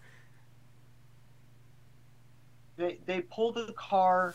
They, they're in the middle of a car chase on the open road, and Parker and Longbaugh take their car and they move it into an alley of some sort between two buildings, Yep. and then leave the car running, uh, and then get out and start um, shooting at the two guys. The two guys get out. They leave their car where it is, and they have their shootout. Once the car is in open area, Longbaugh and Parker jump in, and the two bodyguards have to jump back to their car. And it's to set the rhythm. Get out of their car. They gently push it, and then only Parker gets out. Longbaugh stays in the car, and then they trick the two guys. It was great. I thought it was really great. Um So yeah, then the the cops come and uh yeah, they Well, done Yeah, they trick they trick them by the two guys. Like once their car is left behind and Longbaugh Parker have moved ahead into an open area, they speed their car up to where they are, and Long and Longbaugh and Parker take the Robin out of the car and then back theirs into theirs, causing an accident. And while they're both sitting in their car, just kind of dazed, they uh, make their moment to strike, or at least Parker proves to them that he can. He like walks up to them with his gun and he points it at him to sort of say like, "I could have killed you if I wanted to," but they're both still reeling from the accident and they just know they have the drop on him. Parker runs back into his car and uh, the cops show up and uh, the two bodyguards kind of know that they've got to go with the cops. Okay, so after the shootout in which two other guards and bystanders are killed, they escape with Robin and elude Jefferson Obecks, yep, who are arrested, yep. As the fugitives head south, Jefferson Obecks are bailed out and returned to Chittick by Joe Sarno, played by James Caan, a seasoned operative and close friend of Chittick. As Sarno begins coordinating the rescue of Robin, Longbaugh contacts Robin's gynecologist. Oh yeah, that's the doctor. The doctor. Um, and orders him to a truck stop to examine Robin because she's not feeling so well. It's also at that truck stop. They, they've stolen a car and then gone to a rental place and gotten another one. At that gas station, Benicio del Toro just kind of gently steals things for the fun of it. And then he takes the videotape with the clerk who's flirting with and they watch it for a bit. We don't get to see it, but they do. And it sort of sets up more of a mystery of what it is. In that meantime, Parker is sort of creating a connection with Robin and giving her a part of his like sandwich and stuff and then all of a sudden a little bit later she starts to be in pain and that's when they have to call uh, the doctor yeah Okay. So Longbaugh calls and demands a $15 million ransom for the safe return of Robin and the baby. So, am I wait? Am I skipping something? Was did he call them? Yeah, you're skipping. You're skipping a few things. Okay, yeah. this synopsis sucks. So does suck. It skips the entire gas station honest, bit. Not only that, like the whole in the whole scene where he bails those guys out happens like at least Right. another half an hour, minute, like a half an hour later. Um, but yeah, like the doctor comes in and he looks at Robin. He says that she's dehydrated and in uh, trauma. He tries to get the drop on him with a gun, and Longbaugh tests Parker's trust in people by letting the gun stay in the bag. That's a setup for Parker kinda later. His way out of the situation. That's definitely a setup for Uh, later. I'm sorry. The the gun bit with uh, Painter. That's a setup for later. Yes, like it sets up their relationship, which is that Parker has a little bit more of a conscience than Longbaugh. Longbaugh in this situation doesn't really trust people, um, and you find out a little bit more of their backstories as to why each one feels the way they do. But also in that, uh, in the middle of that scene, Chittick calls Sornos, and this is the first time we get an idea of him calling his bag man. And in that process, you again can see that his wife is just sitting there nonchalantly watching and observing this entire situation. The doctor, uh, after they've attacked him and he's looked at Robin, goes into a bathroom with uh, Parker and Longbaugh, and he starts to tell them who Chittick is. Like they've taken uh, the foster or the surrogate mother of a really bad guy, a guy connected to the mob who's laundered money for them. And Longbaugh and uh, Parker are like, whatever, who cares? Um, that's when it cuts to Abner, the Juliette Lewis's father, playing Russian roulette, and uh, With himself. With himself. With himself. Well, that's what Russia. Yeah, like by himself. Like he sticks a bunch of guns uh, in a pillowcase. He spins the pillowcase so that he can't tell where the guns are. He's only put bull- he's only put a bullet in one gun, and he starts playing Russian roulette with himself. He goes through at least two guns as his phone is ringing, and he ignores it. no, he goes so through one like, gun, right." then he's about to pull the trigger on the second. Then the phone rings. Uh, the I, I'm gonna be honest. At- At first, when I watched this movie, I was like, "What's the point of this? Why is this taking so long? Is this to just sort of tell us what the movie is? It is about the title, the way of the gun." And it's this time that I actually really started to notice how much Abner, the guy who plays, uh, the guy who's playing Russian roulette, and um, Sornos, uh, James Caan's character, the Bagman, are pretty much mirror images, but older versions of Longbaugh and Parker if they had stayed on the criminal path of staying in the organization. Like Del Toro says later in the film that he used to be a bagman, but he gave that up.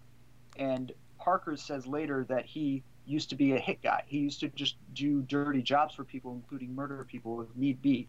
And that's kind of what Abner is. Abner is the guy who kind of goes in and, and is the muscle of the two men. And it seems like the Bagman and Abner are older, kind of worn out versions of Parker and Longbaugh.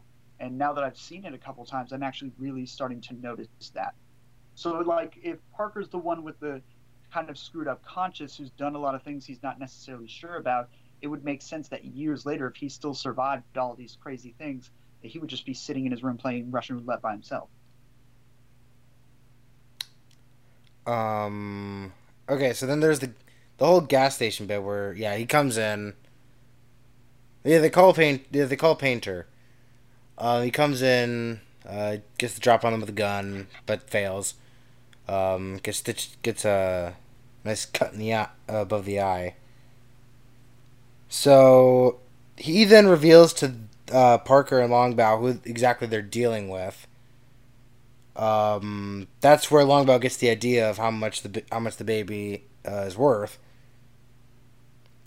So then they sent him back, saying, "Okay, come back, ready to induce labor." Saying like, "Look, I'm not gonna do that." I'm like, if you don't, she dies. If anything else really happens, out she dies. Why he's? You don't really find out later why the doctor is so uh, against inducing labor somewhere. Um, there's a personal reason why he doesn't do it. He makes a good point that babies should just happen in hospitals, but like, um, there there's a personal reason why he's so against it that you don't find out till later. And it's after all of that that we meet Bagman for the first time, bailing out the hitmen. Right. Um. Okay, I remember the scene. I know how it goes. I just can't remember the exact content of it. Um. It's basically okay. I work. It's it's his, it's his character introduction. Um. He works with he works with Chittick. He's his bag man, essentially. Yeah. And uh, don't mess with him because he's a survivor. Essentially, because Obecks Sonny Can- from the Godfather. You don't mess with. Right. So, so after the so this is where he uh, makes the uh, fifteen million dollar ransom for the safe return of Robin and the baby. Um, it's after this that Painter returns that uh, Painter returns. Oh no, Painter returns to Chittick. We then get the ransom. Um, and then it, then it's revealed that uh, Painter is Chittick's son. Yes. Layers. If Zach were awake, he'd be like, bum, bum, bum. What? We Huh. got an I'm here, yay! I mean, yeah, Whatever. Uh, you guys were so deep in the conversation. I was letting you talk. I appreciate it. You're welcome. okay. There's a long about Connells and demands $50 million Yeah. ransom for the safe return of Robin and the baby. I also am like, I found that this movie's on YouTube right now, and I'm like rewatching it wi- while we're talking about it, and I'm like, I I realize that we're like a little ahead of where the movie is. The synopsis is all over the place. Um, yeah, Yeah, Really? it, it is all. Yeah. it's pretty bad. So this is where the synopsis is. Longbaugh calls and demands $15 million ransom for the safe return, safe return of Robin and the baby. Then it goes to Jeffers and Obecks, tempted by the money, begin forming a plan to save the child, keep the $15 million for themselves, and kill everyone under the guise of paying off the kidnappers. That happens like ten minutes later. What did I skip? Um, they the the what Mrs. Chittick sees the videotape and sees that it's an ultrasound, and she actually starts to connect with the idea of having a baby. Um, Longbaugh meets the bagman outside of the bar. have- They Right. start to have their conversation. Um, we find out that he's Yep, Bagman that's in at that here. Moment. That's in here. Um, and they sort of like decide to have a cup of coffee in the bar. We don't see that scene yet. Also, right after that, uh, we find out that Jeffers or Jeffries, Taye Diggs basically, is having an affair with Mrs. Chittick. Um, she comes in and says, "I want to have that baby. Give me that baby. Uh, I want. If the girl should die, so be it. But I want that baby now." Uh, and then Painter and his father have a conversation about a situation that happened with Painter in Baltimore that he had to leave and change his name for. They also talk about how his father is a terrible person, how his actions have screwed up their relationship. It's a lot about what parents. There's a lot of themes about parents and children in this movie, um, and that's kind of what that highlights a lot. And then um, that's when uh, we break into the conversation at the bar, and then the two the two security guards talk about how they want to actually let the situation pay out and how they want the girl to die but take the baby. And again, Mrs. Chittick on the sidelines hears this conversation and lets it happen. Right. Because she's like an all-seeing eye. Um. She, she is she's the most complicit because of how many times she either does affect things or chooses not to affect things despite her knowledge. Right. So as Longbaugh hangs up the telephone outside a Mexican motel, he's approached by Sarno, who offers to pay one million dollars if they surrender if they surrender the pregnant Robin and simply walk away. Um, Sarno reveals to Longbaugh that his daughter has something in the works, promising to take care of the old man. Again, Um, that happens later. Yes. Longbaugh declines the offer and returns to his hotel room where Parker and Robin are playing cards. Um, so Sarno then returns to Chittick's No, he goes to um. A, a, couple a couple of things first. Um, the reason that he offers him the money and D- Del Toro turns it down is because Parker in the um, hotel room starts telling Robin that Sonos is a bagman, that Del Toro used to be one, and that you can never trust a bagman ever. Which sort of explains a little bit why Longbaugh is shady to even his own partner. But it also sets up the conversation that happens uh, later between Sonos and Del Toro in the copy where he's like, "Well, if you're not going to take it, you just understand. One day, I'm gonna, you're gonna wake up.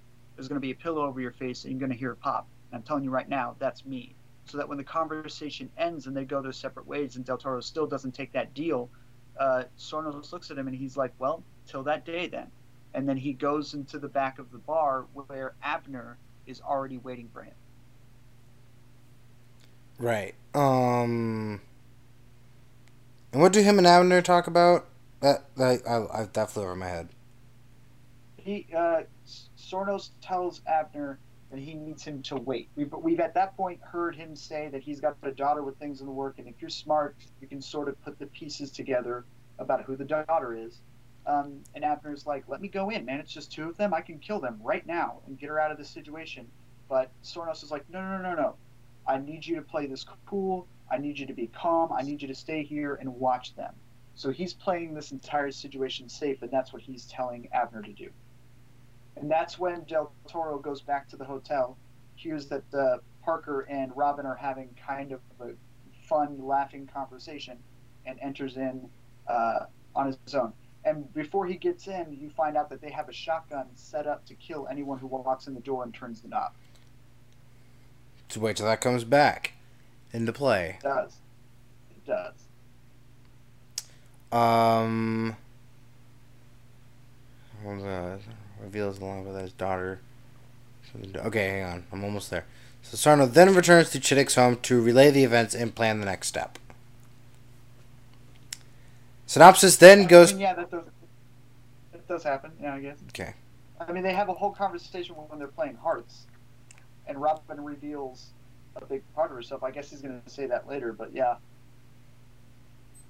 Um. Right. She reveals to them that the baby isn't hers. I know it's Not the it's not not the Chiddicks. It's, yeah, the the Chiddick's egg did not take. So because she wanted the money, she um, convinced Doctor Painter to have sex with her or give him give her his sperm. Doesn't really know how that goes down. My guess is she seduces him, and uh, based off of my guess, their prior relationship of maybe knowing each other, considering who their fathers are. But she convinces Painter to have the child with her so that she can get the money. And my guess is because Painter was already feeling horrible about a pregnancy mishap that happened in Baltimore, it was probably easy to convince him that creating life would be good. So. So Jeffers. So then the synopsis goes to Jeffers and Obecks realize that Sarno is a wild card in this affair, and Jeffers comes to realize that Robin is Sarno's daughter. Um, What did I skip? Yeah, Sor- Sornos comes back and he tells them these guys are kind of ama- they're like they're amateurs. They don't really know what they're doing, um, and he wants to handle it with Abner. Um, and uh, Chittick is like, no, no, no, no. I'm going to have my bodyguards take care of this and do this my way. And um, that's when the body you start to understand how the bodyguards are doing their own thing, especially since Jeffers is having an affair with Chittick. And uh, it, Chittick's wife. says is what tips them off. But also, even the doctor is like, I don't know if I can do this. And Sornos is like, you're gonna do it. You're gonna go get. You're gonna go get that baby. You're gonna induce it. You're gonna get that baby out, and everything's gonna be fine.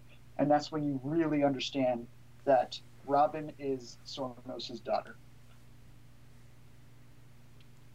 That's when the bodyguards just figure that out on their own and decide to do their own plan.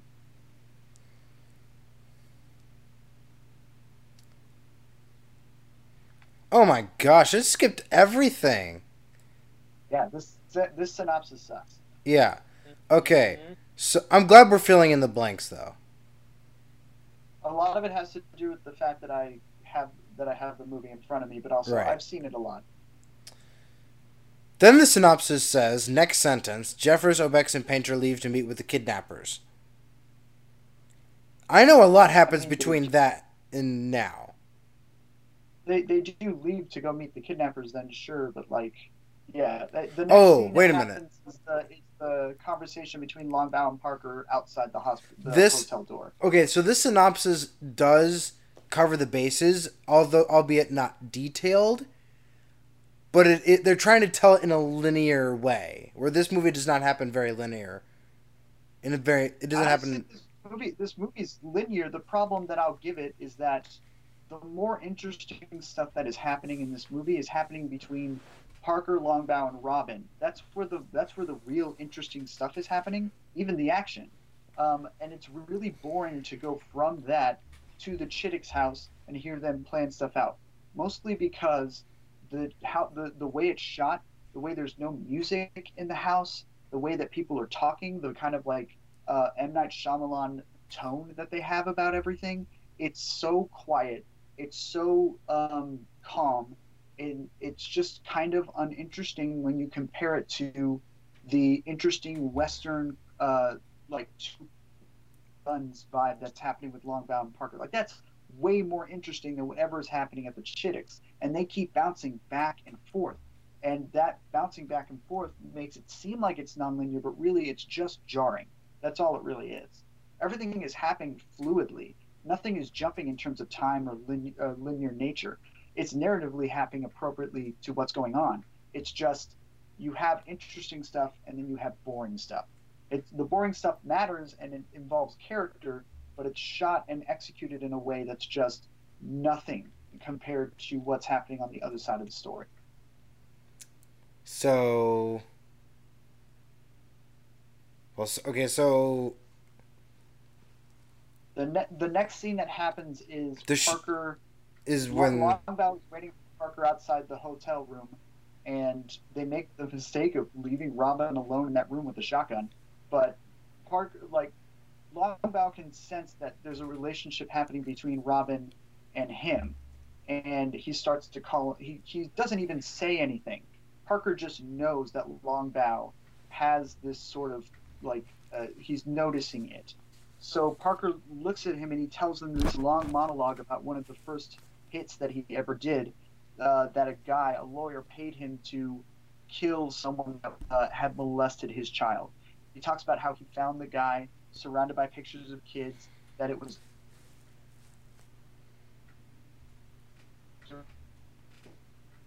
Hello? worse. And he's about to kill this guy before the guy starts praying. He still does it, but when he prays, it just made long it just made Parker think like you could do some of the worst things in the world, but what are you going to say when you see God? And now he says every night before he goes to bed, he says that prayer because he can't get that question out of his head considering the things that he's done himself. What is he going to say when he sees God? And Longbaugh just kind of in for for a quick moment is like I don't trust that this guy is going to follow through and get the 15 million dollars with me. And so he tricks him and tells him that he wants to go get uh, his jacket in the room when he sees Robin in the window get up and go for the shotgun. Uh, he tells him that he forgot his coat, and Parker's like, "I'll go get it." And he walks towards the door, and in a split second, Longbaugh's like, "Ah, "I can't do it," and he moves Ryan Phillippe out of the way of the door right before Juliette Lewis blows it away. And With the shotgun. hole that comes out. Yeah, with the shotgun. And uh, Parker sees Longbaugh's jacket on the van, knows that he's lied to him again, and pulls a gun up to his face. And Longbaugh says one of my favorite lines of the movie. He goes, "You know what I'm going to say to God when I see him? That I was framed." I love that. yeah, when I think about it, that was a pretty good line. Uh, so you, so they they take stock of the situation. They understand that there's a pregnant, kidnapped woman in their hotel room with calling the cops. With one shotgun shell. decide they're gonna- uh, and uh, they decide to get their heads in the game, and they try to decide. They try to get her out, and they try to figure out the situation. Uh, they're kind of stuck there, and it's uh, in that moment that Robin. Uh, you see how much money. You go back to the Chitticks again, and you see how much money that they're actually bringing. It's like suitcases and suitcases of money, like the actual hundred dollar bills of fifteen million dollars. It's a lot, lot of money, and they've got it, and they're going to bring it to the meetup. And right after that, um, Robin has called the cops, and they start to show up. And Longbaugh and Parker leave. You don't know where they go, but they leave. And in that moment, Robin meets up with the Mexican cops. Which I don't know what the synopsis is at that point. So here's the thing. Um so they're waiting outside the uh, the hotel room after she's blown the door blown a giant hole in the door. She's like, I could do this all day. And it's like Yeah. Um I've, that okay, lost me. Um but there was one part where like okay so they're so they're leaving he does this so parker does this weird hand gesture to uh longbaugh it turns out they i thought longbaugh got in the van and left because they only show him getting in the van so i thought parker was waiting around the corner and when she stepped when she was gonna Robin noticing them. So she sees that they make sure to have Robin notice that they leave. Right. But the camera does it so weird that it only shows Longbaugh leaving. I only remember seeing Longbaugh leaving in the van. That, I didn't see Parker getting in the van. Inside, that that's because the camera is inside the hotel and it's looking through the hole that she has blown through it, and the only thing that you could see is his jacket on the mirror. So that see that shot is shot that way to let you know that Robin is seeing them leave. Okay. So turns out I was wrong. That makes it okay. That makes her feel okay enough to walk out because the reason they leave is, is they can see they can hear the cop sirens. Right. the police sirens. So once they leave, she walks out and meets the cops. So the cops come. She meets with them, but so does Jeffers Obecks and Painter. Sornos is not there. Sor- Sorno is not. Sarno is not there. He is there with uh, Chittick. Right. It was he suggested when they were planning this deal that the bodyguards stay with Chittick and he goes to figure this out with Abner. But they decide to go the other way around, send the bodyguards and have uh, um, Sornos stay with Chittick. With So the he money. stays, and it isn't until it isn't until things go bad that he decides to investigate and figure out what happened. It's also uh, it's also assumedly that Sarnos is at this time gathering all the men that would end up being in the shootout towards the end of the movie. So as the Painter and the bodyguards try to persuade Robin to leave with them, the officers pull their guns and order everybody on the ground. Suddenly, Parker and Longbaugh open fire from a nearby hilltop, igniting a fierce firefight that kills the two officers before Jeffers shoves Painter and Robin into his car and drives off, leaving the dead officers and a wounded Obecks in the motel parking lot. You see a lot of the shots through the scope of the sniper, Right. and you see you see Abner get shot at, but you don't know whether he's been wounded. He grabs a cop car and he drives off. You're right. Jeffer Jeffries um, grabs the doctor and Robin and drives off himself. Mhm. Um, After seeing after seeing Obecks on the ground unconscious. shot. You don't really know whether you think he's dead. Right.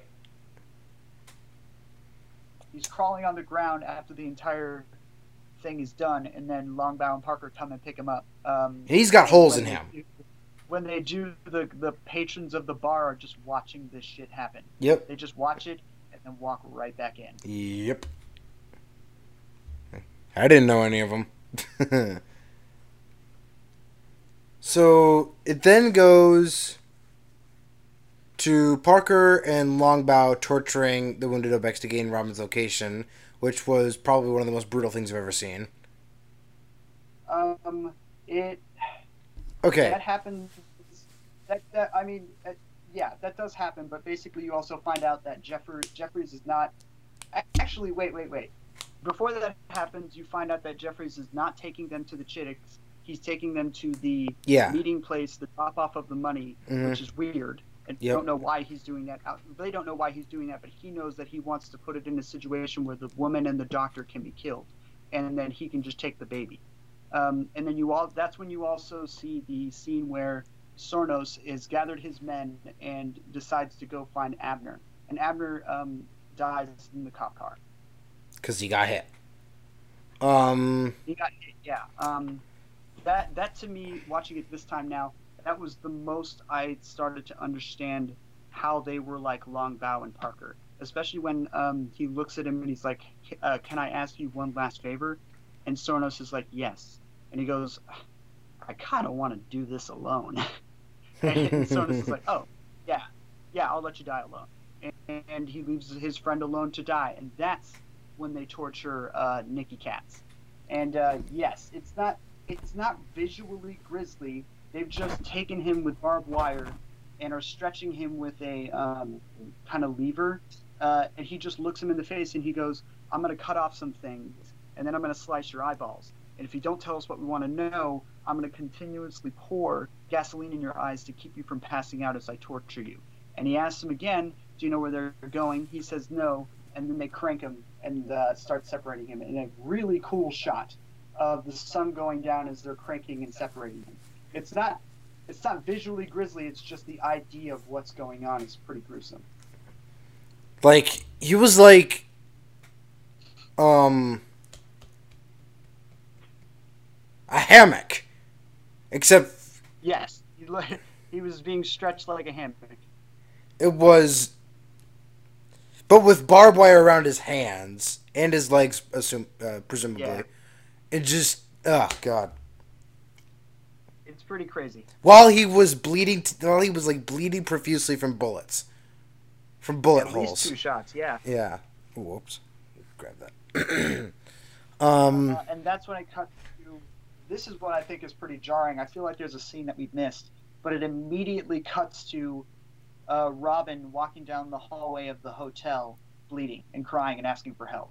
Like we don't know how they got there. Well, we know how we, they got there, but we don't know when they got there or what the setup was or where anyone is or Right. how they established that they're okay in this hotel. I thought it was a dream. You just kind of cut to it happening. I honestly, when I first saw it, I thought it was a dream. So No, that's fair enough. It, it has that jarring effect to it. Yeah. I, I feel like there was something cut. So they're tor- so yeah, the synopsis says that they were torturing Obecks to gain Robin's location while Jeffers confines Robin in a room of a secluded Mexican brothel. I thought it was a hotel. They didn't mention it was a brothel. It, it's a brothel. It is a brothel. Okay. I guess I should have looked at the clues. Um now that I think about it, I can see it being a brothel. Yep, it's, it was definitely a brothel. It was Yeah, a brothel. Somehow Robin got away from wherever they had her, and she's walking down the hallway. Oh, wait a minute. Asking for help, but the prostitutes won't help her. And the owner of the brothel grabs her and drags her back to the room where uh, the doctor and Jeffries are planning to induce. I And the owner is like, I'm not rich enough for this. You need to get her out of here. I can't have a screaming pregnant woman And in my brothel. And Jeffries just hands him a lot of cash, and he's like, do this. Um, and that's, yeah, that's when Longbaugh and Parker show up and realize um, that they have to shoot their way out of this. Okay, no, no, okay. So I know why I didn't think it was a brothel because the owner said that it was a hotel, and I, it's it sounded like he said hotel. I heard hotel. I, I think he said, it, I think it's fronted as a hotel. I think he calls it a hotel, and maybe every now and then he'll have people come in and use it, use the hotel like people use a Motel Eight. But then there are also just some hotels in certain areas and motels in certain areas that give people rooms for the night. So that I think this place may have started as a hotel, but just kind of turned into a brothel by accident. That he still eventually calls it a motel, especially if the, like cops are around. But it's basically a brothel. Okay.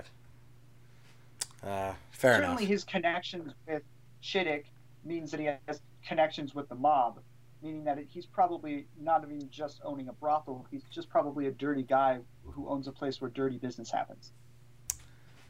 So, so they confined her to a room, but it didn't work. but because she's wandering around, so they bring her back to the room, and Painter examines her and says, "Okay, I need to give her a C-section because she's bleeding internally, and there's probably no way to do this the normal way." Um, so they load, so they load her up on some numbers, and they he just gets to work, and then so then. Well, actually, she she screams out to Jeffries that it's their baby, that it's her and Painter's baby, and Right. Jeffries is like very quietly leans up to her and goes, "I hope you're comfortable, Robin, because we're gonna take your baby now." It's really creepy. God Almighty. Um. so. Oh yeah, this is yeah. Despite Robin's confession that the child was conceived between her and Painter and is not Chudix. Okay. So during the operation, the heavily armed Parker and Longbaugh infiltrate the brothel and search for Robin. They also ask all the prostitutes to clear out. They just walk in with a shotgun and an assault rifle. He's like, they just all run out. Uh, As they run out, Benicio del Toro uh, one of the prostitutes on the ass. That's right. Uh, it's in all the trailers. It's it's a, it's a good moment in the movie, but it turns out that McQuarrie, yeah, McQuarrie asked Benicio del Toro to do it, and then told him not to tell the actress, and so del Toro was hesitant. He didn't necessarily want to do it, but he did it, and like he thought, the actress got really upset, and he immediately looked at her and was like, "The director told me to do it. He told me." And to be honest, like I I get the moment, and I think it works for the character but the the camera is not focused on the actress. In fact, the actress her face is gone. You just see her backside as she runs with all the other prostitutes. So it's not really focused on her or could even capture her reaction if he wanted to. So I don't understand why he didn't tell her. Like it just tell the actress and then let Del Toro do it, but because the everything's focused in on him. So it's a really weird moment. Like I don't know what he necessarily assumed he would have gotten from her, but when you look at the shot, like He's just a creepy guy. her back to the camera, so like you don't get her response at all. Scientology. I mean, I don't know if that's an explanation for Scientology. Maybe you know, McQueen's just I'm a creepy kidding. guy at the time, but Who Yeah, I don't know if McQuarrie is a Scientologist. I haven't looked into it, but I don't. I don't think he is. I think he works with Tom Cruise, but I don't think he's a Scientologist. Ah well. It was brought up before. It was brought up before, and I just made it very clear that he'll work with whoever he thinks would be best for a project. He'll look at something or someone's work and be like, "I want to work with this person," but it's not necessarily geared towards uh, Scientology. Now, John Travolta, on the other hand, will totally pull that, and that's how Battlefield Earth got made. But like, Mhm. Tom Cruise understands that he'll work with whoever he thinks is best for a project. Sometimes it doesn't work out, like The Mummy, uh, like with The Mummy with Alan, Alex Kurtzman, who like has written popular stuff, but I don't think is a good writer. And why he picked him for a first-time director is just beyond me. But then other times he picks people that um, he can see their talent and know how knows how they work. That's why he's made two really good films with Doug Liman. So, the ensuing ambush that leaves Parker wounded turns into another standoff where Jeffers. So they're in the room. They they're, they they go around. They're just pumping bullets everywhere, but they're in the room where uh, Robin is. Jeffers gets behind. Oh yeah, Jeffers accidentally shoots the the um the brothel owner. The brothel owner after he shoots at him out of instinct. But just instinctively, doesn't even aim. Just puts two in his chest, and then he's dead in seconds. Yep. Um, so they're all in the room. Jeffers gets behind Painter as he's doing the C-section, which I thought was like, whoa, okay. Uh, his hand is in That her stomach. Um. So there's a standoff. It's probably going to end badly. Then Painter reaches into his bag, pulls the gun, shoots Jeffers in the neck, and just a gratuitous amount amount of blood just starts pouring out of his neck. And I literally was just like, "Whoa, okay, whoa." Yeah, he hit an artery of some sort. Yeah, he's just like, and the way he took it too, he's just like, Like he, it looked like he, it looked like Jeffers was in shock as he went down. He just like his expression didn't change at all. He just held his neck, and just went down, and then just slowly There's died. An interesting. There's an interesting part in the interview with McQuarrie where he talks about how he didn't really cast Taye Diggs with the idea that he's a, a black actor in this role, and he didn't write the characters in the usual suspects with their races in mind. In fact, a lot of them are really kind of against the names of their characters in terms of race. But the reason he uh, cast Taye Diggs is because of how handsome he is. A handsome bodyguard would totally have an affair with a married woman. Also, it just makes it more chilling when he uh, kind of makes the evil turn towards the end of the movie, making kind of the crappy decisions of taking her baby and telling her and hiding behind the doctor as he's having surgery with her. Um, it, it- but I also think that Taye Diggs, although very good in a lot of roles, um, he also has um, kind of this bland affectation about him when he plays serious stuff, and um, sometimes it works, sometimes it doesn't. I think in this case, um, it doesn't work with any of the actors when they do it. Um, but when he, like when he's on the phone and he's pretending to be upset about the money, I think that stuff's really fun. But when he dies, it really works because I think he is in shock. But I also think that there's as he's slowly dying, I think there's just this sort of release that's happening where he's like, I'm just, I feel sleepy. What happened? What just happened? I feel sleepy. Oh, I'm really sleepy right now. and he just kind of goes to sleep because the blood is rushing out so quickly and it happens so fast that he just really didn't understand what was going on. Um, I really like that. It's unsettling, especially with all the blood, but it is really kind of unsettling. Um. Okay, so that happens. Um, then Painter kind of goes into shock himself, where he just like has like a thousand yard stare, just staring at Longbaugh. He's just like, just goes blank. Like he washes his hands with the alcohol, and he just goes blank for like a good twenty seconds. And Longbaugh's like, "Hey, get come back," and he's just like, "Well," uh, and he continues uh, the operation. Um. So then, I think it, is it at this point? No, it was earlier while they were still. It was before this point. So before all that happened, Sarno arrives uh, with a group of uh, bagmen and the fifteen million dollar ransom, which they stack in the courtyard center right in front of the fountain that's dormant. Um. So Parker wants to kidnap uh, Robin and Painter again, to which Longbaugh, guilt ridden after. Well, it's, not, it's not necessarily that he says that. He's just back in the mode of I'm I'm with her. We're going for the money. This is what's going on. And Longbaugh, yeah, is just kind of like he's been wounded. He's sitting there, and he first of all notices Robin laying there, uh, drugged up, and all she can say without really finishing the sentence is, "Can I see my? I want to see my. Can I see my? I want to see my baby." And as she's saying that, that's when Longbaugh just kind of like goes, "She's had enough, man. We're, we're done. We, we we should just go." Um, they don't even know the money's there.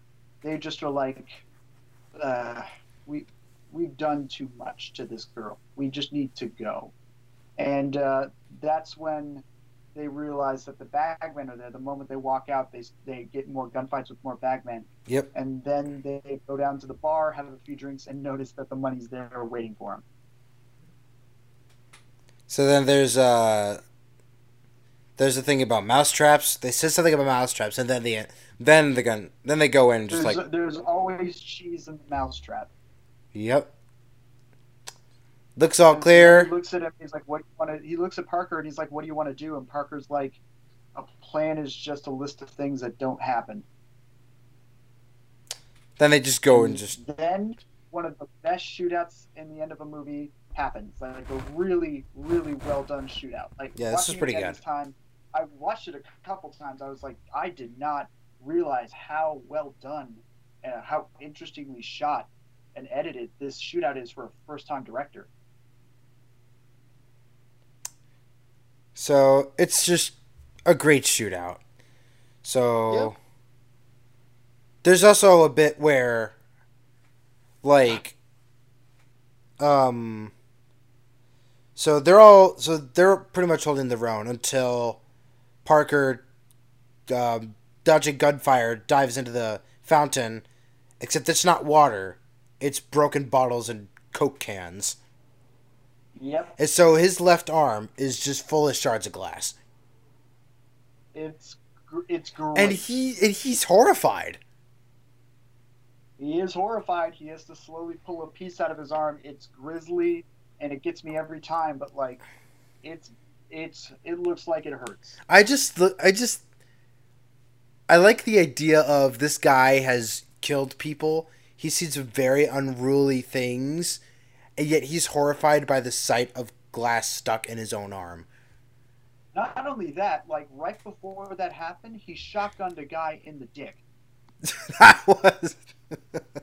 that Like, did literally, happen. There's like a squib in the guy's crotch. Like he shoots an old man right in the dick. that for the actor had to have like hurt, like for real. Had to have felt that. He had to have felt that. Yeah.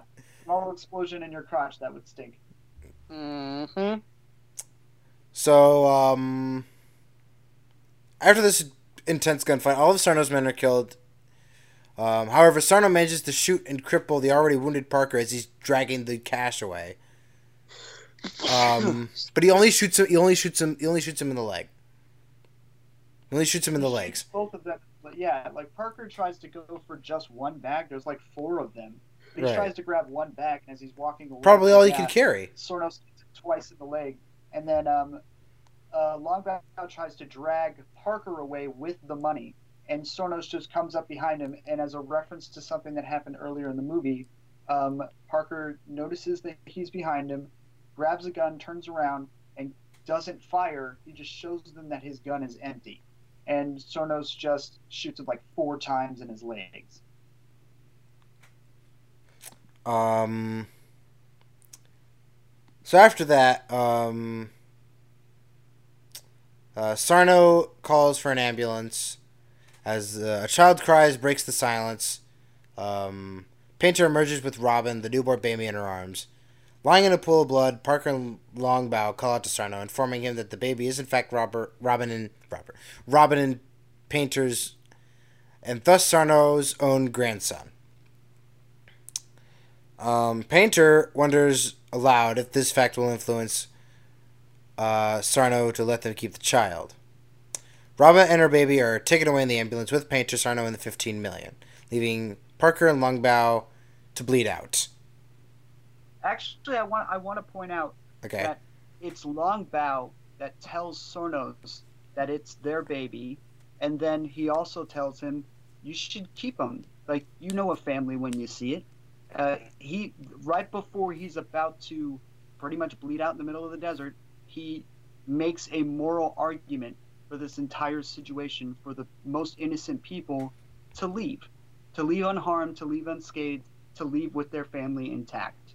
It's doesn't at all fix or I guess balance out anything else they've done in this movie, but it is it's just one it's one of my favorite things about there's no good or bad people. There's just people who can do good or bad things. It doesn't define who they are, but they are capable of doing it. Longbaugh is a pretty crappy person sometimes, but he is capable of seeing the morality of the situation, making an argument for it, and convincing this person that it's the right thing to do. So, um, so Robin and her baby are taken away in the ambulance with Painter and Painter, Sarno, and the 15 million, leaving Parker and Longbaugh to bleed out. As the monologue about um, how what they're gonna say when they see God. Um, then just the wildest end credit scene I've ever seen. Miles away, and days later, Chidduck's wife reveals that she's pregnant. Wow, none of it mattered. Drop my jaw. I'm just like, wow.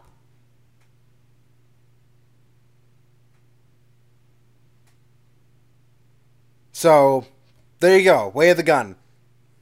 Yay. Yeah, it's re- it's really interesting because it's not just that uh, it it isn't that nothing mattered so much as so many people died, so many things happened. People did make decisions to head that way, but her decision to uh, go with a to to make this girl like carry her child, um, have an affair, let all of these things happen that allow people to die. Like she hears so many occasions where she could step in and fix things, but doesn't because she wants what she wants. And then at the end of the day, she still gets pregnant, mis- like accidentally, with a baby that's probably not even her husband. A guy who was well known for being violent and uh, pretty aggressive about his stance on revenge. So, yes, a lot of people died for something that really didn't necessarily matter, but also so did the father of her child as well as what's going to happen to her and her child when the father realizes that it's not his. Yeah. So she, re- regardless of all these things happening, she's not only is responsible, but in a way, punished. So, with all that being said, upon my first viewing of Way of the Gun, B. So you're gonna you're saying now that it's a B, not not before we talked about it. Well, when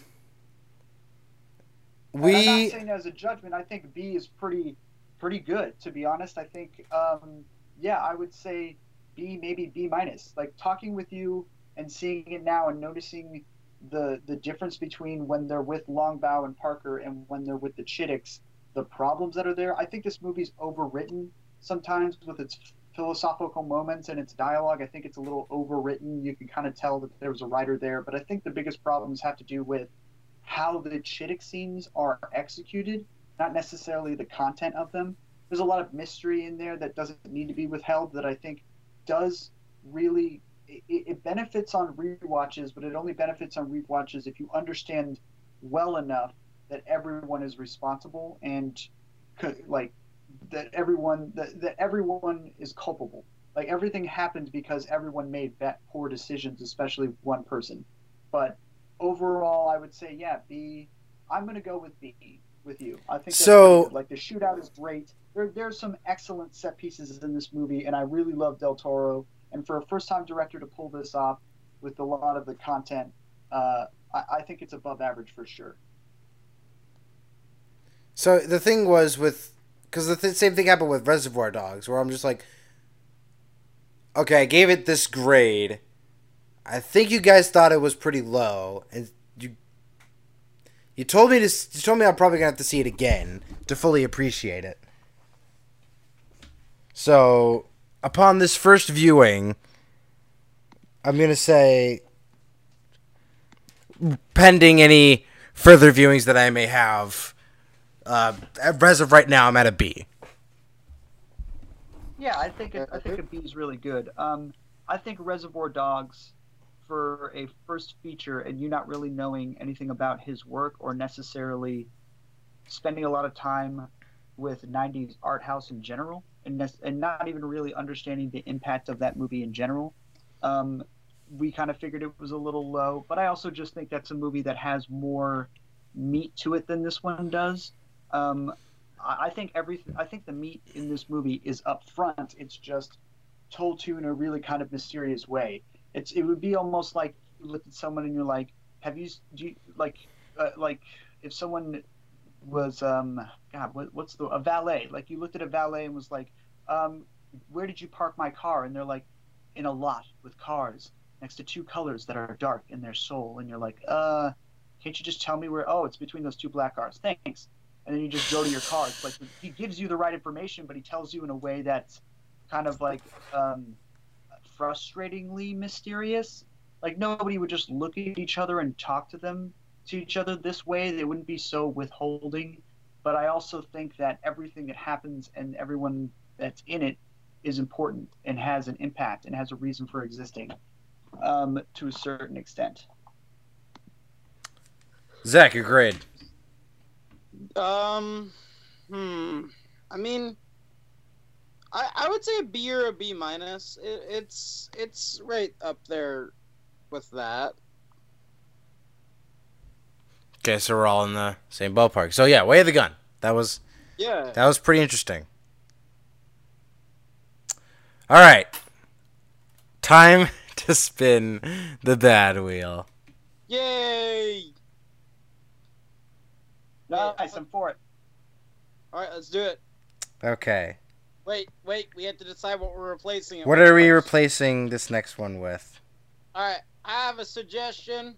Okay, Assassin's Creed. video game movie. Yeah. Ooh, I hear that one's pretty bad. Yeah. I'm a fan of the franchise, so I'm gonna get double pissed about it too. I bet. Yeah. I'm a huge fan of the franchise, so like it was a it, it Uh, I haven't seen it, so it worked for me. But there's my suggestion would be, and I think Chris might be for it. It's a a Christian film that they put out last year called Oh, no. Slamma Jamma. Have you heard about it at all? No.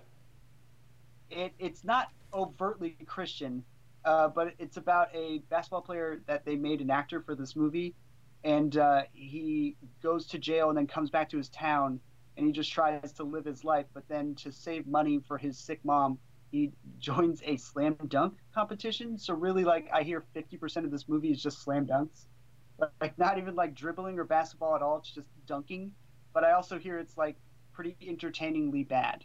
And I figured since we put Dogma on the good movie list, because Dogma's awesome, um, I wanted to put a faith movie on there that was bad, but not necessarily making fun of faith. I don't want to make fun of it before it's faith. I want to make fun of it because it's a, a poorly constructed movie that has a bunch of slam dunks in it. so that actually reminded me of that movie that I mentioned on the podcast way way back. Surfer Teen Confronts Fear. I don't remember this one. Which one was it? Surfer Teen Confronts Fear. The one where the one where I talked about how uh, this teen is afraid to surf after an accident and his dead dad comes back. Monologues about like monologues about like stories from the Bible and then like he then feels so much emotion he starts vomiting black liquid like a like a like a squid. No, yeah, it gets very David Lynch very quick. No, I remember that trailer. Uh, if it's available, then yes, I would totally watch that movie. um I'm trying to figure it out. I don't think it is.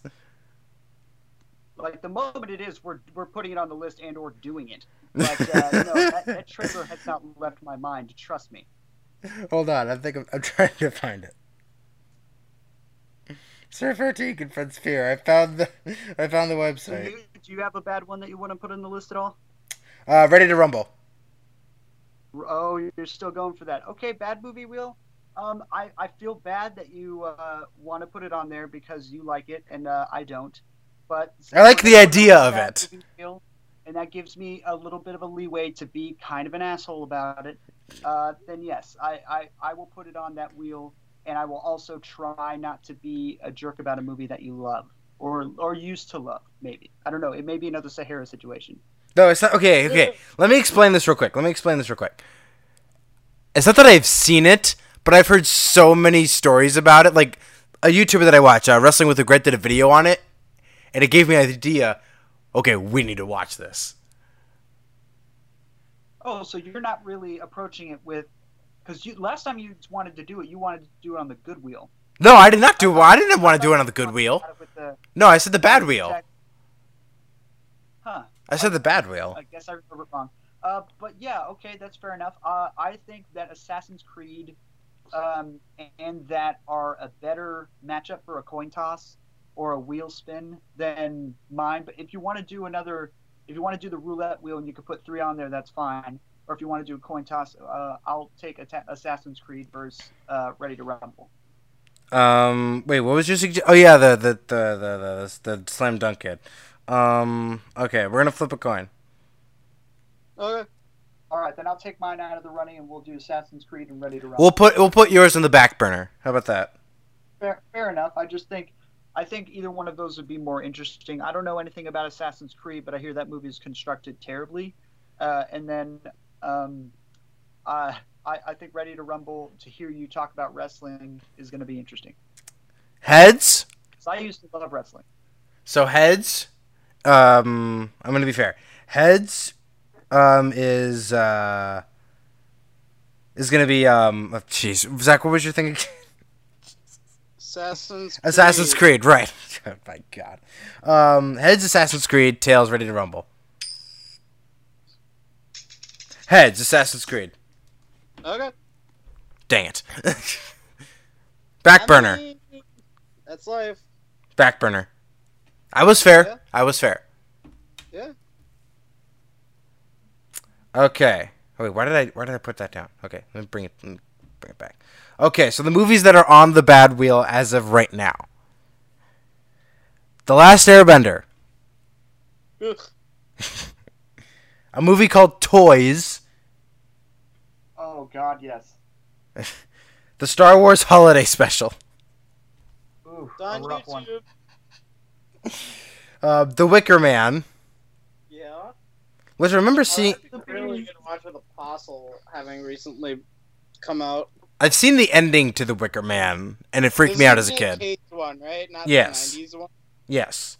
No, the the '70s one actually. The '70s one is actually a genuinely interesting atmospheric movie that ends horrifically, but um, the the the Nicolas Cage one is weird. It, it's it's weird, and then it just goes insane at the end. Norm of the North. Um, Troll 2, to which there is no Troll 1. Yep. Fant4stic, the Fantastic Four movie from 2015. Super. Now that's an insufferably boring movie. Yes, it is. The Book of Henry. Which I really want to see. I want to see how much of a disaster that is.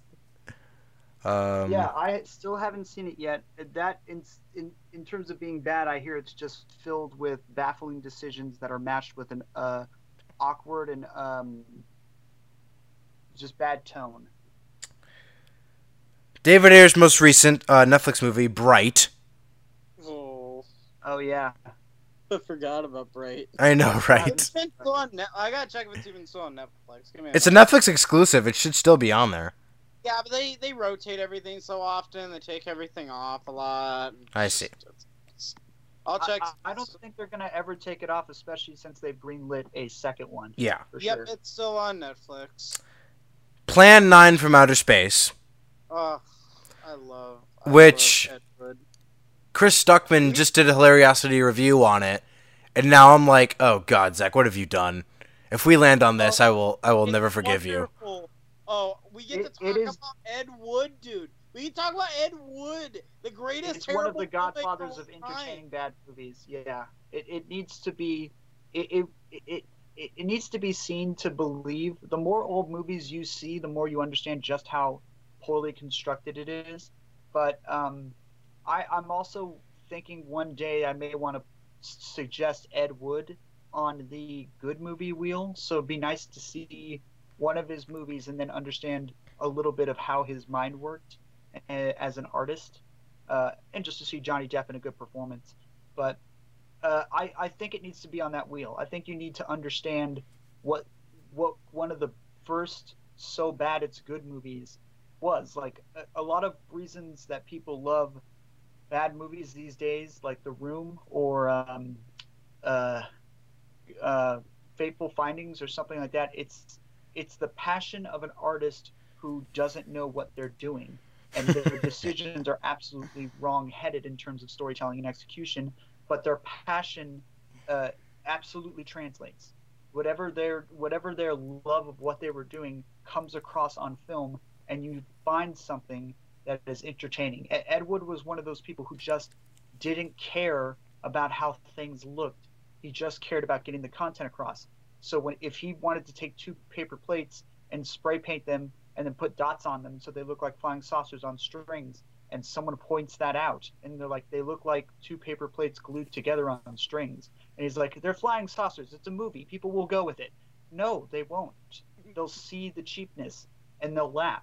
But th- over time, people have looked at it and been like, there's an energy in there from a guy who got movies made. He And- put and- his movies and in know theaters, and And- he and thought they know were good. Sorry, Alex, to interrupt. The limelight of But- Ed Wood yeah. Ed Wood. To give you a brief explanation here, Chris, the only thing Ed Wood ever wanted to be was a famous filmmaker, and I think he ended up achieving his dream in the end because he is famous. He's just famous for being the worst filmmaker ever made, ever born. he is a name that we all know and and he is synonymous he is famous not necessarily for the way he thought he was going to be famous but he is a famous filmmaker uh, for sure if he was if he if he was alive today and could see the way that people especially someone like me who loves david lynch and david lynch has taken a lot of stuff from him and um, turned it into something different like eraserhead would not exist if not for glen or glenda or a lot of uh, ed wood's output and it's because ed wood would kind of wrong-headedly create these very odd moments and timing and editing that for lynch he sort of wove into his own pattern. So he can take a moment that seems awkward at first and write it to its um, and to the proper ends of using it in a way that goes from awkward to interesting again, and then turns it on its head. He knows how to do that. Ed Wood would just do that accidentally, but instead of turning it on his head, he would do it to the point where you're like, oh, well, this is just awkward. I think if Ed Wood was alive today to see what influences he ended up having on society, I think he'd be very proud of his work, and I think he'd be very happy with. certainly certainly for Glen or Glenda like without Yeah. without being t- like Glen or Glenda is a movie about um, transsexuality and um, being a transvestite and uh, although it's a little bit wrong-headed it's also coming from someone who was a transvestite and wanted to get people to understand that person was a person that they weren't a monster they weren't raw they weren't like psychologically broken that there are people who do things that are weird and all they're looking for is for other people to understand that they're a human too and that this is what they are.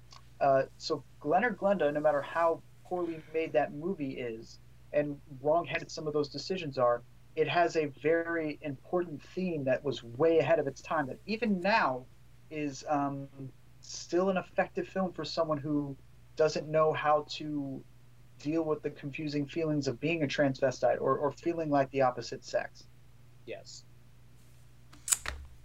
So Plan 9 from outer space. film about understanding who you are, not hiding it, and sharing it with somebody, and, and that you have a relationship and a connection with, and opening up to people about who you are as a person. And regardless of like it being a really weird movie, that theme is universal and uh, eternal. And he at least made one movie that people can be affected by the way that he actually wanted them to. And I at least give him that credit for sure. Plan 9 from outer space. And what? Plan nine from outer space. Oh, Plan 9 from Outer Space. Just Ed Wood in general. Like, he is, he is, we should be talking about him when we talk about The Bad Wheel. He's the godfather of it. Yeah. Miami Connection. So much fun. so The, bad. the Last Action Hero. Oh God. Last Action Hero is on there? Yes. Wow. Um, yeah, I don't remember us putting that on there. To be, yeah, that's, I kind of love that movie. Okay. I think I suggested it maybe, but it is a bad movie. It's not a great movie. I just, it, it's my childhood. Howard. So, Howard the Duck. Ugh. Which would be so Oh. timely. such a gross movie. Catwoman. Halle Berry's Catwoman. Ew. I don't think I've ever seen that, but I've heard so many things about how bad it is. Is I've it seen bits and pieces of it, but I've never watched it beginning to end.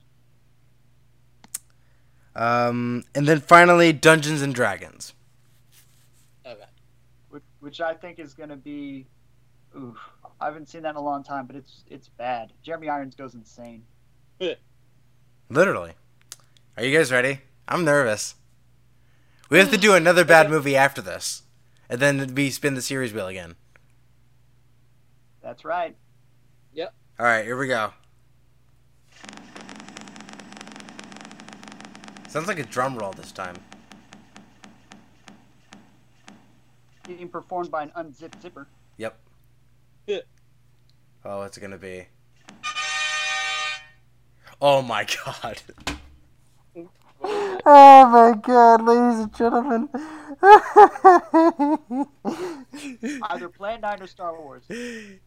Get your winter caps on. Our next movie is Norm of the North. Oh God! Ooh, you guessed that. Couldn't have guessed it. That's crazy. Oh, Ironically, I think most of that movie is not set in the North Pole. I think he goes to the city. yeah.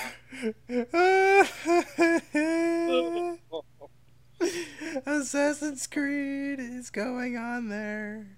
There it goes. Chris, you just gave me nightmares of working back at Man when I worked at Man's Theaters.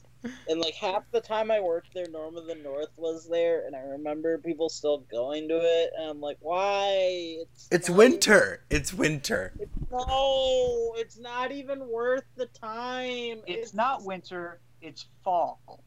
Such a waste. No, by the time it came out, it was winter. No, I know, but I'm talking about like the movie and people going to say I'm like it's such a waste of your time. We had Moana at the time. Why? Oh, that's. You know what I think is? I, I, I think it's interesting actually. My sister went to go see Littlefoot that I had no idea already got to theaters already recently, and she said she really loved it. I don't know anything about it, so Norm of the North. Uh, apparently, Littlefoot is about uh, abominable snowmen in the Alps, and um, oh yeah, yeah, they, yeah. they, yeah. they Smallfoot. talk about Smallfoot, talk about the Smallfoot. legends of humans as uh, little feet. So the way we talk about Yetis, we call them Smallfoot, Bigfoot. Smallfoot. Whenever they see a Small- human, they call them Littlefoot. they're called Smallfoot. Smallfoot, not Littlefoot. I Smallfoot. guess I don't know. I haven't seen it, but the, That movie actually supposedly got some fairly good reviews. Oh my god, it's got 9% on Rotten Tomatoes. Norm of the North, yeah. Uh, I don't know if you can get it anywhere except to rent. Oh, Oh. I'm it. I thought it was on Netflix for a while. It's on Amazon Prime for 99 cents. For rental. I'm not. I'm not gonna rent anything on Amazon Prime. Uh, that's crazy. oh my god. Oh my god. Top voted tags for Norm of the North. Cringeworthy, boring, awkward, forgettable, childish, corny, one dimensional characters.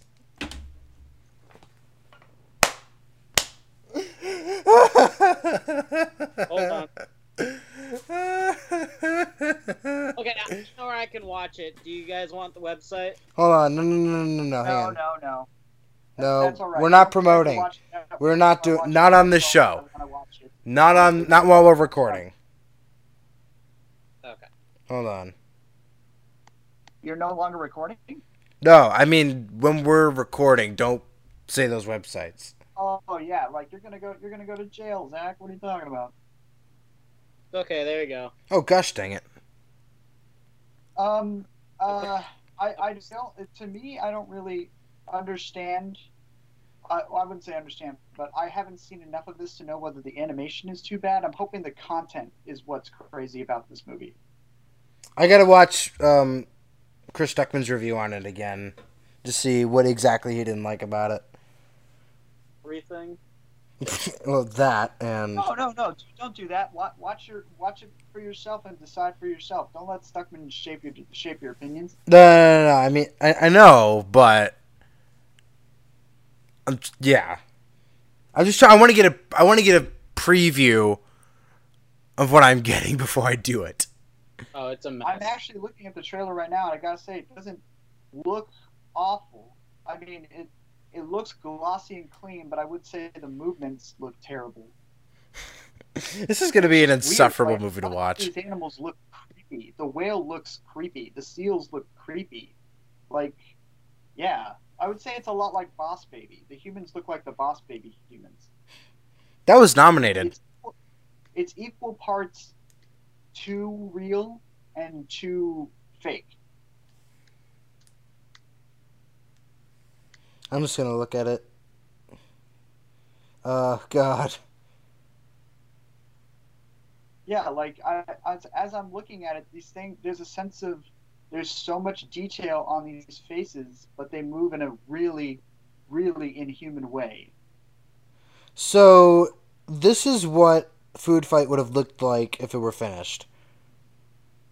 Maybe, yeah, maybe. I, I I can't really compare anything to Food Fight. The content of Food Fight alone is insane. Well, there you go, everybody. So next, oh God. Put it on, man, not me. and Unfortunately, we now, haven't done a kids movie in a long time. when's the last kids movie that we did? I think it was. Uh, I guess Never Ending Story. Oh, Yeah. Actually, would come to think of it. oh, well, but, like the one before that, like discounting Narnia, like the. Um, I think it was Food Fight. It had Wayne. I still, I still can't get it out of my head that Wayne Brady was in that movie. I can't believe that Charlie Sheen was the lead of that movie. That honestly, I, that's more believable than, to me that he's in that movie. Uh, nowadays, yes. At the time it was recorded, he was like a big TV star. Yeah, T- Two and a Half Men was doing fantastic in the ratings. Yeah. Yeah, it was. It was making. It was making him a lot of money. Okay. food fight. No, not food fight. Norm of the North. Sorry, we're not watching that again. Um. So yeah, uh, Norm of the North next week, and then one more bad movie after that, and we get to start a new series. And then after that new series, Shyamalan, well, not just any Shyamalan Unbreakable, Split, trilogy. Glass. Yeah. I guess it kind of depends on the series. I don't really. Look, I, yeah, I We guess. It have- would depend Okay. on the. Uh, there's only like two series that we'd we'd be able to hit that like would put us over the top, and we, it would only be by like one movie. Let's Just take a three week break. for for uh just to put it in your heads so you can start thinking about what we can replace it with. I'm gonna read off the list of series. Okay. Okay, so the series as of right now: Terminator, Okay. all of them, Oh. Salvation and Genesis. Okay, you make that sound like it's not. It's an issue for me. It's an issue for me because I hate Salvation. I, I know a lot more people think Genesis uh, is a bad movie, too, but I hate McG. I hate McG, the director. I'm not a fan of McG at all. Okay. The DC Extended Universe, so Man of Steel on. That Okay. I have a problem with. That Um, one's gonna be like a chore for me. Is I mean, Are we got to put you in the warehouse again? well, hold on, hold on, hold on. Hold No, on. no, no. I think that, that I, the thing about those movies, I think they're so bad that you can actually form classes around how not to make movies. Um, but at the same time, it's not like I, I, I do think that Zack Snyder has some bad ideology, uh, I, ideology in those movies, but I also think he doesn't execute it well at all. So that's the bigger issue for me. Assuming, Uh, Chris, yeah. assuming we hit the DCEU, will that include Aquaman at the time of release? It'd be timely, yeah. I guess we could. okay. Uh, The Matrix, Okay. All of them? just the movies, yeah. Not the animatrix. Yeah, just the movies. Okay, not Animatrix. Got it. Um, uh, Indiana Jones, including the wink wink fourth one, You mean the one that doesn't exist? the one that doesn't exist. The only way it doesn't exist is if they make one that absolutely retcons it. But guys, it it exists. Like It doesn't I hate exist. when people say that like it doesn't exist, and I'm like, no, it exists. Just deal with it. Some We're just playing along with the joke, Alex. Just playing along with the joke. It's- It doesn't. I. I know I know it's a joke, but at the same time, like it, It- it- like they're making another one. So hopefully the next one they'll sort of retcon a lot of what that was. Like I don't want any LaBeouf. that, uh, that, that movie does not exist. gonna be in it. Um, The Hobbit and the Lord of the Rings, All of them. all of them. Not the extended edition. The theatrical versions. Extended versions, please no. Please no, I don't want to do that. Please no, I don't want to. I don't want to The watch Hobbit- movie. The Hobbit movies are the extended versions. Crossing my fingers for this one. Pirates of the Caribbean. Okay. I mean, the the I- last. Just for the first three. Just for the first three. Alone for the first three. But we're doing all of them. We're doing all of them, but just for the first three, I want to do it. Chris, I, I'm gonna be honest. Those last two are hard watches. Yeah, the last Yeah. two. The last two suck. Um, They're really hard watches. They're like as hard watches like last two Transformers movies. They're hard. I liked the fifth one better than the fourth one, Yeah, but just for it's like- nostalgia, I guess. Chris, Chris, it's like saying you like the fourth Transformers movie more than the fifth. I like the second one. You, you like the second one for different reasons. than me. Exactly. Yeah, Um, there are distinctly things wrong with the last two Pirates of the Caribbean movies. Like the first three are great movies. They're just like boring after that. okay, these next few I- are I think great. the first one is genuinely a great movie. Well, no, no. I think the second and third ones comes- are. I, I think the second and third ones have really good to great things about them, but I don't think they're great movies. Like, I think the third one uh, is probably my least favorite out of those first three. Um, I do like the endings of them. Well, I mean, I, I like the ending of the second one more than the third one. Uh, but I do. There, if there's one thing consistent about what Gore Verbinski does in his movies in general, period, is he kills his main bad guys in ways that are so just satisfying. He kills the the deaths. The death of the guy in the third one is so satisfying. It's so great. I love it. Well, Alex, here's the thing about the first Pirates of the Caribbean movie above the other four. Which is perfect and perfect in every way. It really is. It's like the perfect action movie. It's it's such a breath of fresh air to like the swashbuckling adventure genre and just how it's portrayed and how Johnny Depp portrays it and how every actor just pulls their weight in gold. I mean, it's it's great. They I mean, are probably could. It probably would have been a better movie if someone other than Orlando Bloom was in there.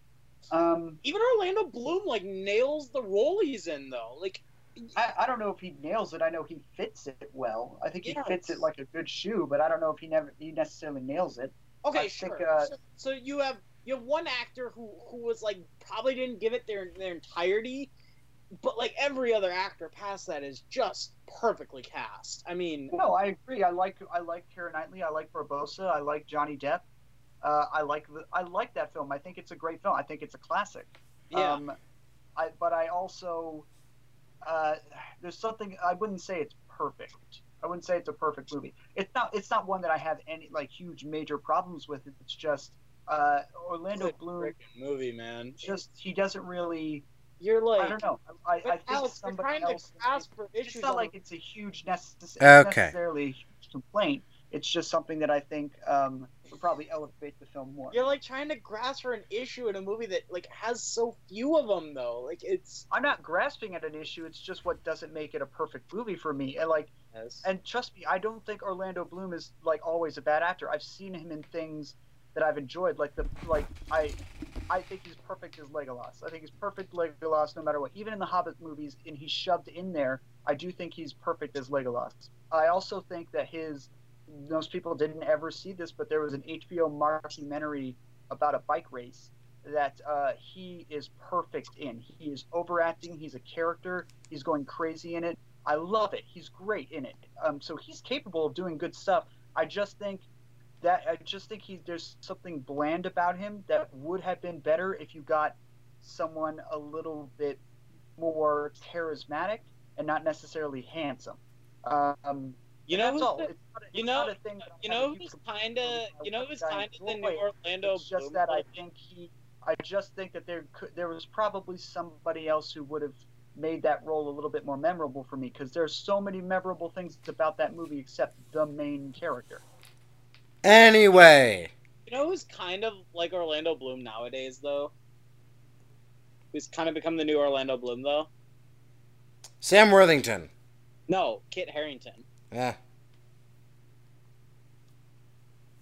Anyway, Anyways, Yeah, no, yes, I, I I would agree with that. Kit Harington hasn't really done anything um, outside of Game of Thrones, which I do think he has grown into that character very well, but he hasn't really done anything that makes me think he could do more than just pout and um, look good.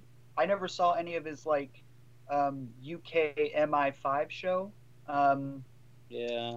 which, which had a bunch of uh, episodes, so it, like people did like it, but I Okay, never. He he was I have- in like How to Train Your Dragon, but like I don't know if like that that's worth anything to me. He um past that he like he's done a bunch of theater. He still does a bunch of theater. He's doing True West right now in theater, which is kind of cool.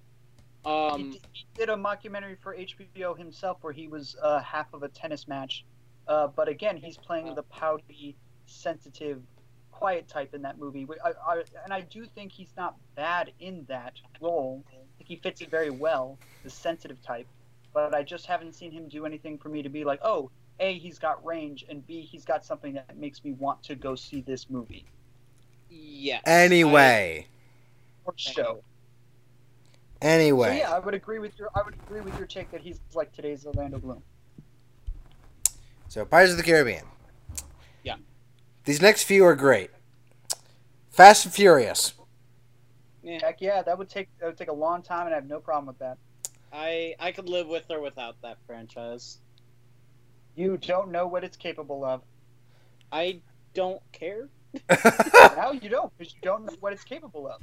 Alex, I've seen the first four. I just don't care for it after that. Again, again, Zach, you don't know what it's capable of. Everyone knows that the first four are the weakest ones of that series. It's what it's doing now that's amazing. It's the last four that's amazing about that series. It's five through eight that people are like, oh, okay, all right. Okay. Burton's Batman. So the first. So the first uh, Michael Keaton Batman, all the way to Batman and Robin. Good to bad. I hear there's a bunch In a of hurry. with the uh with the spin-off Fast and Furious movie Hobbs and Shaw. They, the- Uh, no, there's I- I issues with haven't heard any nine. about, I haven't heard any rumors about like how it's going on set or its production at all. I just heard know the director, uh, the creators, like suing David Le- Leitch is like suing for like c- creative control or something. Well, I, I have no idea. Uh, I have no idea how that's going down, but I also don't know how much creative control Vin, Vin Diesel has, and that's the main reason they're making the, that film in the first place is because Vin Diesel and The Rock do not want to work together anymore, and it's because Vin Diesel is kind of a dick, um, and that's the reason they're making it in the first place. So, who knows? Like, it does. I I haven't seen anything about or any anything uh, for. I haven't heard any rumors about its production being bad, but I also haven't heard or seen anything about the movie and its look now. All I know is that they just started shooting a little bit ago, and they're going with it. But uh, I, I'm not necessarily interested in spin-offs.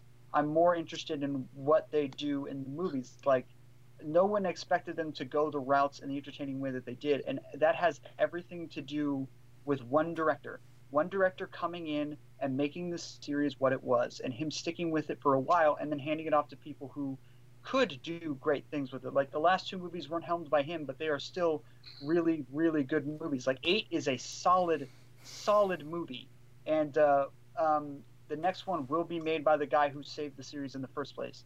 So I know you don't care about it now because you've only seen the movies that are the least interesting. But like once we Justin start Lin to directed. the end, I think we're really going to start to enjoy what they're capable of. Justin Lin directed two of the ones I've seen. No, uh, no, he did not. He's direct. Oh, well, no, no, yes, he has directed two, but they're also two of the weakest from a director who had never made action. First of all, I don't think Tokyo Drift is a bad movie. I think it's helmed, not helmed, but led by a bad actor. It's Well, yeah. basically the Karate Kid, and to be honest, the racing scenes are not bad. Four is terrible, and even he admits that because he said I used way too much CGI in that movie, and I was too serious. And it wasn't until I got to five and I realized these aren't serious action movies. These are Ocean Eleven movies. And five is the, in my opinion, the best of the series because he said, "Screw it! I'm making fun heist movies with fun characters and fun actors. No more somber. We're not doing somber anymore." And he doesn't. He he does insane insane action, and then that's what they become. They become huge action uh, movies that are about practical effects. Like he drives a, a car, like Paul Walker and Vin Diesel drive a car off a cliff and then jump off it next to a train, and it looks amazing because people actually did it. And that's what you start to realize about this series that they make them fun and entertaining as well as using practical effects to create insane moments. And then they got even more interesting.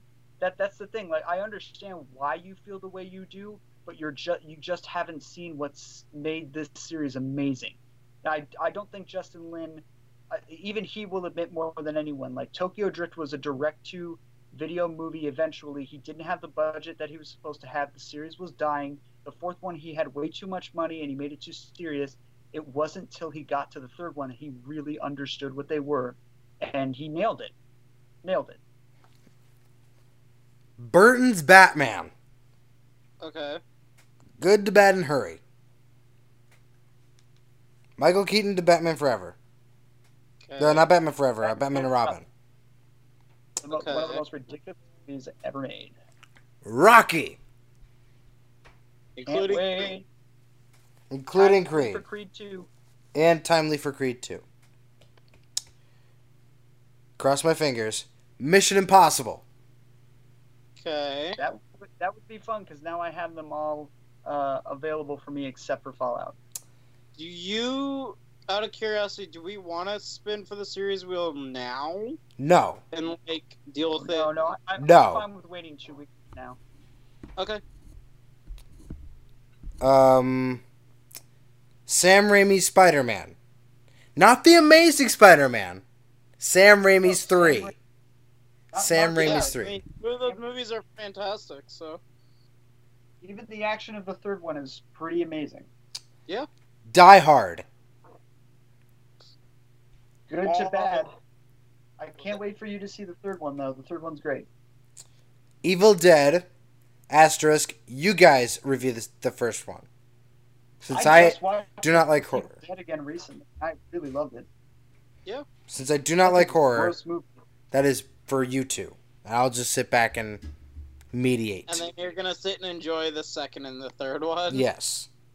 Well, yeah, he's gonna hear us talk about it, so at least that way he'll know what Ash went through before he gets to the second movie. Okay. Back to the Future. Okay. Solid trilogy. Yes. Rambo. Yes, Yeah. the fourth one.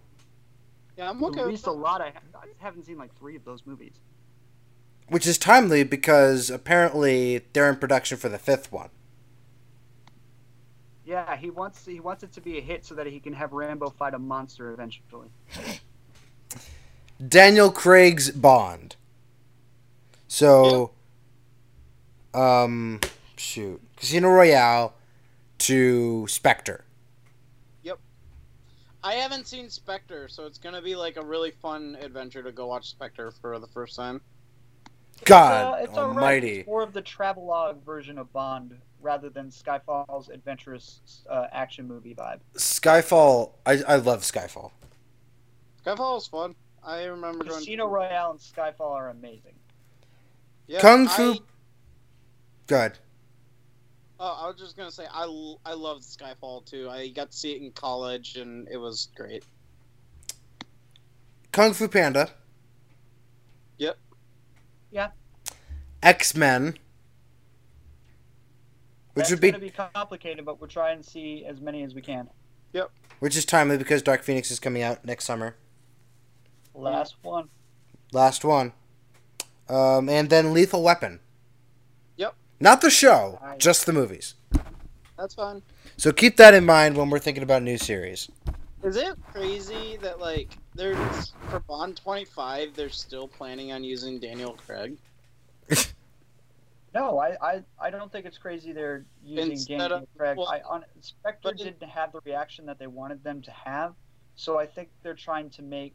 I think they're going to try and make a good conclusion and an and another Skyfall, and I think they want to do something with the whole. He's with a woman now, uh, that is probably going to be mirroring something that happened to Bond in the old movies that people are expecting, and if they do it well enough, then I think it would be a good capper for um, the next Bond. Um, well he uh It's direct. It's gonna be directed by the guy who did Beasts of No Nation. Is it though? It is. Does it ha- does it actually have a director? Cary Yep. Cary Cary Joji, Wait a minute. Who? the guy who did Beasts of No Nation.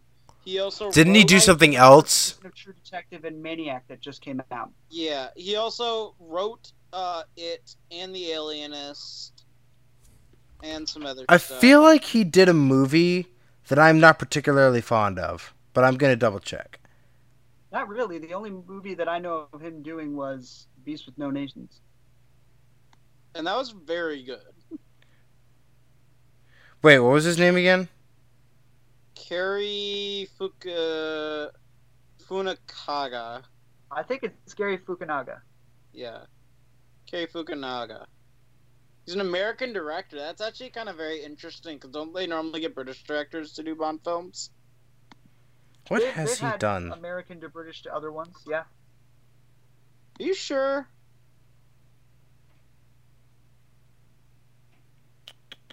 I guess could have it was always. I, I, I believe You know what? Mendes, for example, is an American director. you know what? Sam Mendes is a British director. Was he in line? Was he in line to do Flash? I'd have to double check that, considering the guy made American Beauty. Was he was he in line to do Flash? Stage and film director. He's British. He's Okay. born, born in Berkshire. Hold on. Um, I Time out. believe that they have, in fact, had American directors do it, and I think those have also been the most American of the movies. Um, but it isn't. It is a British franchise. They do try to make them British, but at the same time, it's more about who they think is most appropriate. Obviously, yeah. Okay. Well, I think Um, I mean now more than ever. Like when Brosnan was happening, they wanted a, an interesting. St- I, I I think it's so interesting that Martin Campbell is the one who brought uh, Bruce or, or brought Pierce Brosnan to the forefront with Goldeneye, but then he's also the one that did Casino Royale. Because I think Goldeneye is the most Roger Moore, um, James Bondy of those Pierce Brosnan films, like the best of them. But then I also love Casino Royale because it's the most um, like James Bond's books. Okay. Okay. So, Okay. I'm Hold on. Back up. Back up. Back up. Back up. Back up. Yeah. Was he in line to do the Flash movie? No. I have no idea who this guy is, but he sounds so Okay, familiar. So you've never, first of all, you've never seen True Detective season one, correct? No. Okay, that's the most. imp- That's like the most famous thing he's ever done. It was the most prominent McConaughey movie of his reconnaissance before Dallas Buyers Club came along. It's an amazing first season of television. It's visual. It is confusing and it's an interesting procedural, but like he gets an amazing performance out of McConaughey. Then he did Beast with No Nations with Idris Elba, which is a really good movie, and everyone should go see it on Netflix. Uh, and then he was supposed to do it. He got halfway through the production of it and its sequel before he left. He got halfway through the production of something else and then he left. He got halfway through the production of a TV show and then he left. And then he made Maniac, which just showed up on Netflix now. It's a 10 episode series with uh, Emma Stone and Jonah Hill. It looks amazing. Oh, I've heard of that. I'm of not that. watching it yet. I'm saving it. Um, but my Sally father and Field in it, too. it. I'm sorry? Has Sally Field in it too. There's a lot of people in it. Um, and it, my my father and sister both watched it and really really loved it. So I'm gonna get to it eventually. And uh, yeah, the, the he's now set for this Bond movie. Right when Maniac came out, he announced that he was gonna be doing Bond. I so see. It looks, uh, Alex. It looks like directing wise, it's always been someone from Britain or New Zealand. The only two outcasts was one German director and one Canadian British Columbia slash uh slash English uh director, and then Cary Fukunaga is the first American director to do a Bond film. Interesting. I thought Sam Mendes was American, but uh, I guess he's not. But then on top of that, I like that outside of Germany, they've tried their best to stay within the monarchy. So it's safe to assume that there's going to be way more drugs and sex and alcohol since it's an American director. Well, this It's gonna be more, it's gonna be more like Crank. That's that's racist, Chris. That's not Um, racist. It's, uh, I would say it's probably going to have the same visual, uh, hopefully the same visual nature of Skyfall. Which, on top of Skyfall being like a really good action movie, I happen to think it's the most beautiful looking Bond in a long time. Like, Period. Cinematography. of Bond is period. I hope this has it too, because Fukunaga has a, a really good eye for making things beautiful.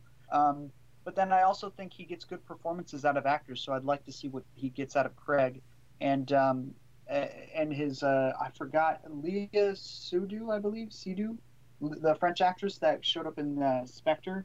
Léa Uh, I'd like to see him do something with both of them that are really great because they're both great actors. Yeah. Like pu- like I I could not agree more about that Skyfall is the most beautiful looking Bond. Like Yeah, I haven't seen I haven't seen very many of the Bonds. I saw Goldeneye, but like I can't imagine it getting much better than Skyfall in, in the Bond series.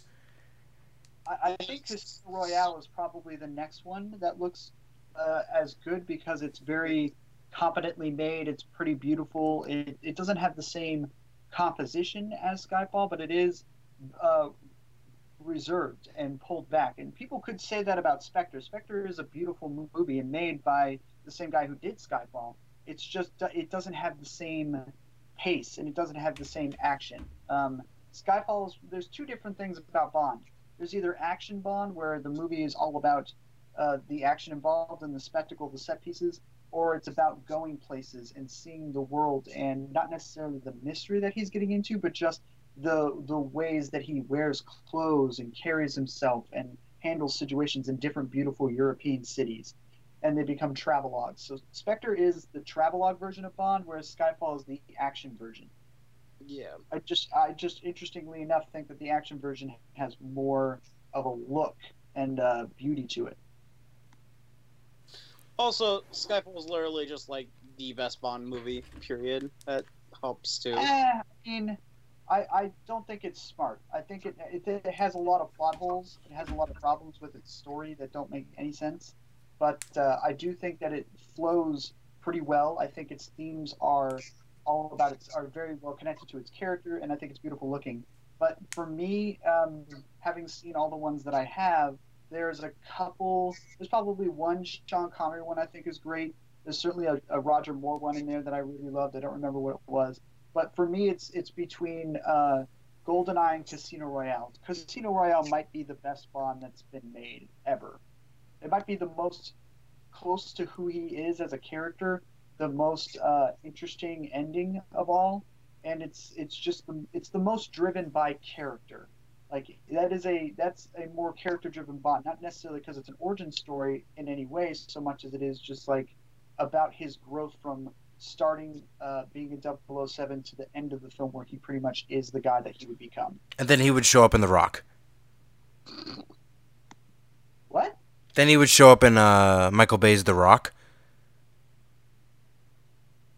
What? No, the the Sean Connery Bond would show up in The Rock. Oh, the Sean Connery one. Yeah, yeah. No, yeah. I mean, I think the Sean Connery ones are okay. I certainly think he is Bond for sure. He's probably the best Bond that there's been. Um, but I also think those movies are a dated and b really um, misogynistic in a way that I sometimes can't really get past. Let's Uh, just be clear here, guys. Sean Connery hates women. That's just what it is. Uh, no, it's true. Uh, I'm sorry. Could you say that Sean again? Connery hates women. It's it's a truth. Oh yes, no, I, I I certainly think he doesn't respect them or see them as people. Uh, certainly around that time, he may have changed his ways as he got older, but like, uh, I doubt it. I certainly think around the time of Bond, he had a a sense of oh, these are playthings just like the guns are. Womack. Should have known it was you. To to, to quote to, to quote uh, Family Guy on this one, three no's means a yes. That's his opinion about women and sex. All right. Uh, So- yeah, I don't think he changed that tone, especially with the prom prom queen line in The Rock. But I do think that he, I, I do think he embodied the idea of who Bond was perfectly at the time that he Oh, did. and I don't think absolutely. anybody else had. Absolutely. So, Sean Connery is absolutely an embodiment of who James Bond is as a person. He just is terrible to women, and he just has terrible opinions about them. so next week, Agreed. next week, Norm of the North. One more bad movie after that, and then the series wheel. We go back, and then after that, Zach's wet fever dream of Unbreakable, Split, Glass. It's not just him. I re- I'm looking forward to it too. Not as much as Zach though. Chris. Zach's I really putting over Glass. You will really enjoy that series. I don't think I'll enjoy it as much as you. I don't think anybody could. Uh, I I guarantee you there are people who I I think the problem with M Night Shyamalan is the best way to go into his films is not knowing anything about them, and the very fact that you know that Split is connected to Unbreakable kind of ruins the feeling of the end of Split a little bit. Like when I saw Split and then walked out of that theater, my mind was blown. I, I could not believe that he pulled off what he did at the very, very, very end of that movie. Um, it was such a rug pull, and I really enjoyed it. Um, I don't know if you're necessarily going to be able to feel that the way that we do because you know that they're connected. But um, there's still a lot more that you don't know about this series, and there's certainly a lot that we don't know considering that we've only just seen the trailer and don't know how things are going to unfold um, within the story. We have some idea, but like not necessarily how things are going to end up. Like I, Um, my the story of me going to see Split was actually really funny because I had read about the movie quite a few times. You know, people were saying it's pretty good. You should go see it. It's like this very strange, you know, little thriller, and I was like, I don't know if I believe it's like a thriller. So, so a buddy of mine convinced me to go see it, and I ended up going to see it at the at the theater uh, in Plymouth, over in downtown Plymouth, and we went and saw it. Um, and when I walked out of that movie, and I and I realized that it was part of Unbreakable, just like Alex said, I walked out. My mind just popped. I didn't even. I I just couldn't conceive the idea that that those two movies were connected and you know the joke is there's always you know a, a, a, a, a twist at the end of an M Night Shyamalan movie but I'm telling you man dude that twist like my mind was like I See, I, I, apparently there there was stories that he had already talked about Okay. the split character in interviews before and what he wanted to do. And it's not so much that when I walked out, I was like, I don't, I couldn't conceive how these movies were connected. Actually, I walked out of Split knowing that, understanding that connection actually made Split make more sense. I started to understand the rules way more, and I was like, oh man, so like, okay, I get it now. Like now I see how these things fit, how this character works, like how how this kind of idea fits together in terms of the the rules of what he was doing, and it made a lot more sense actually when I walked out. I was like, it's great they're connected, but the fact that that connection bred more of an understanding about the film that I just watched is why I love Split more uh, than I like Unbreakable. Unbreakable is a really good movie with a pretty solid um, ending, I think, but um, once I walked out of Split and, and saw, I mean, to, to have a twist that's a connection to something else is fine, but to have a twist that through that connection makes something more um, comprehensible, that's just good storytelling. yes We're go- I'm gonna see it. Like, okay, I'm gonna see it because we're doing it for the I- I- show. I'm going to I see it. like, like, sit here and be like, because you'll do that sometimes. You'll sit here and you'll be like, I, guys, I get it. I'll see it. Like, yeah, I mean, everyone loves Pulp Fiction. Everyone loves this. I'll see it. We're like, gonna see it. you know, I'm going to see it. To the point where you're like, I will see it. There's no reason to sell. I'm going to see it. Okay. I, I, I, I, it just sounds like you're you're making it sound like it's a chore, and we're pushing you to see it. The thing is, we're just we're just geeking out about it right now. I Like, know. Honestly, they're just solid movies that have gotten better um, through the execution of apparently this idea that's been sitting in his head for years. It's not like Lady in the Water where he just made up the story in front of his kids and then never changed it. Like he's been spending the years building this and working on it, and then when he got the opportunity to make Split, he was like, you know what? I'm just gonna do it. You know what? Screw it. Like screw everyone. Like I'm just gonna do it. And he does it, and it's great. yes Okay. So next week, Norm of the North. Norm of the North. We're here in the now. We have to do it. It- The wheel has dictated thing. The wheel has dictated that we do Norm of the North. Whoever put that on that list needs to like. I think it was you. I think it was you. It, It was wasn't. you. It was you. Actually, it was you. Because I would not have been crazy enough to do it. No, you put surfs up on the Goodwill, so no, I think it was Zach. Why like, I- I couldn't think of I couldn't think of a bad enough movie to I couldn't think of bad enough movies to put on there, so I mostly left it to you two. So it was one of you. And considering Alex has never seen or probably heard of Norm of the North, I assume it's Zach. I've heard of it, I've just never seen it. Okay, then it was Zach. Ugh. So Why uh, did I do that? I don't know. Made horrible mistakes. Well, you probably hate me more than you hate yourself, so Oh no, I hate myself immensely. well, you're not alone. Um. So yeah, Norm of the North. Uh, winter caps on because it's uh gonna snow any minute now. So yeah, oh, sucks. yeah. So Norm of the North. So all right. Later, guys. Peace. Say goodbye, everyone.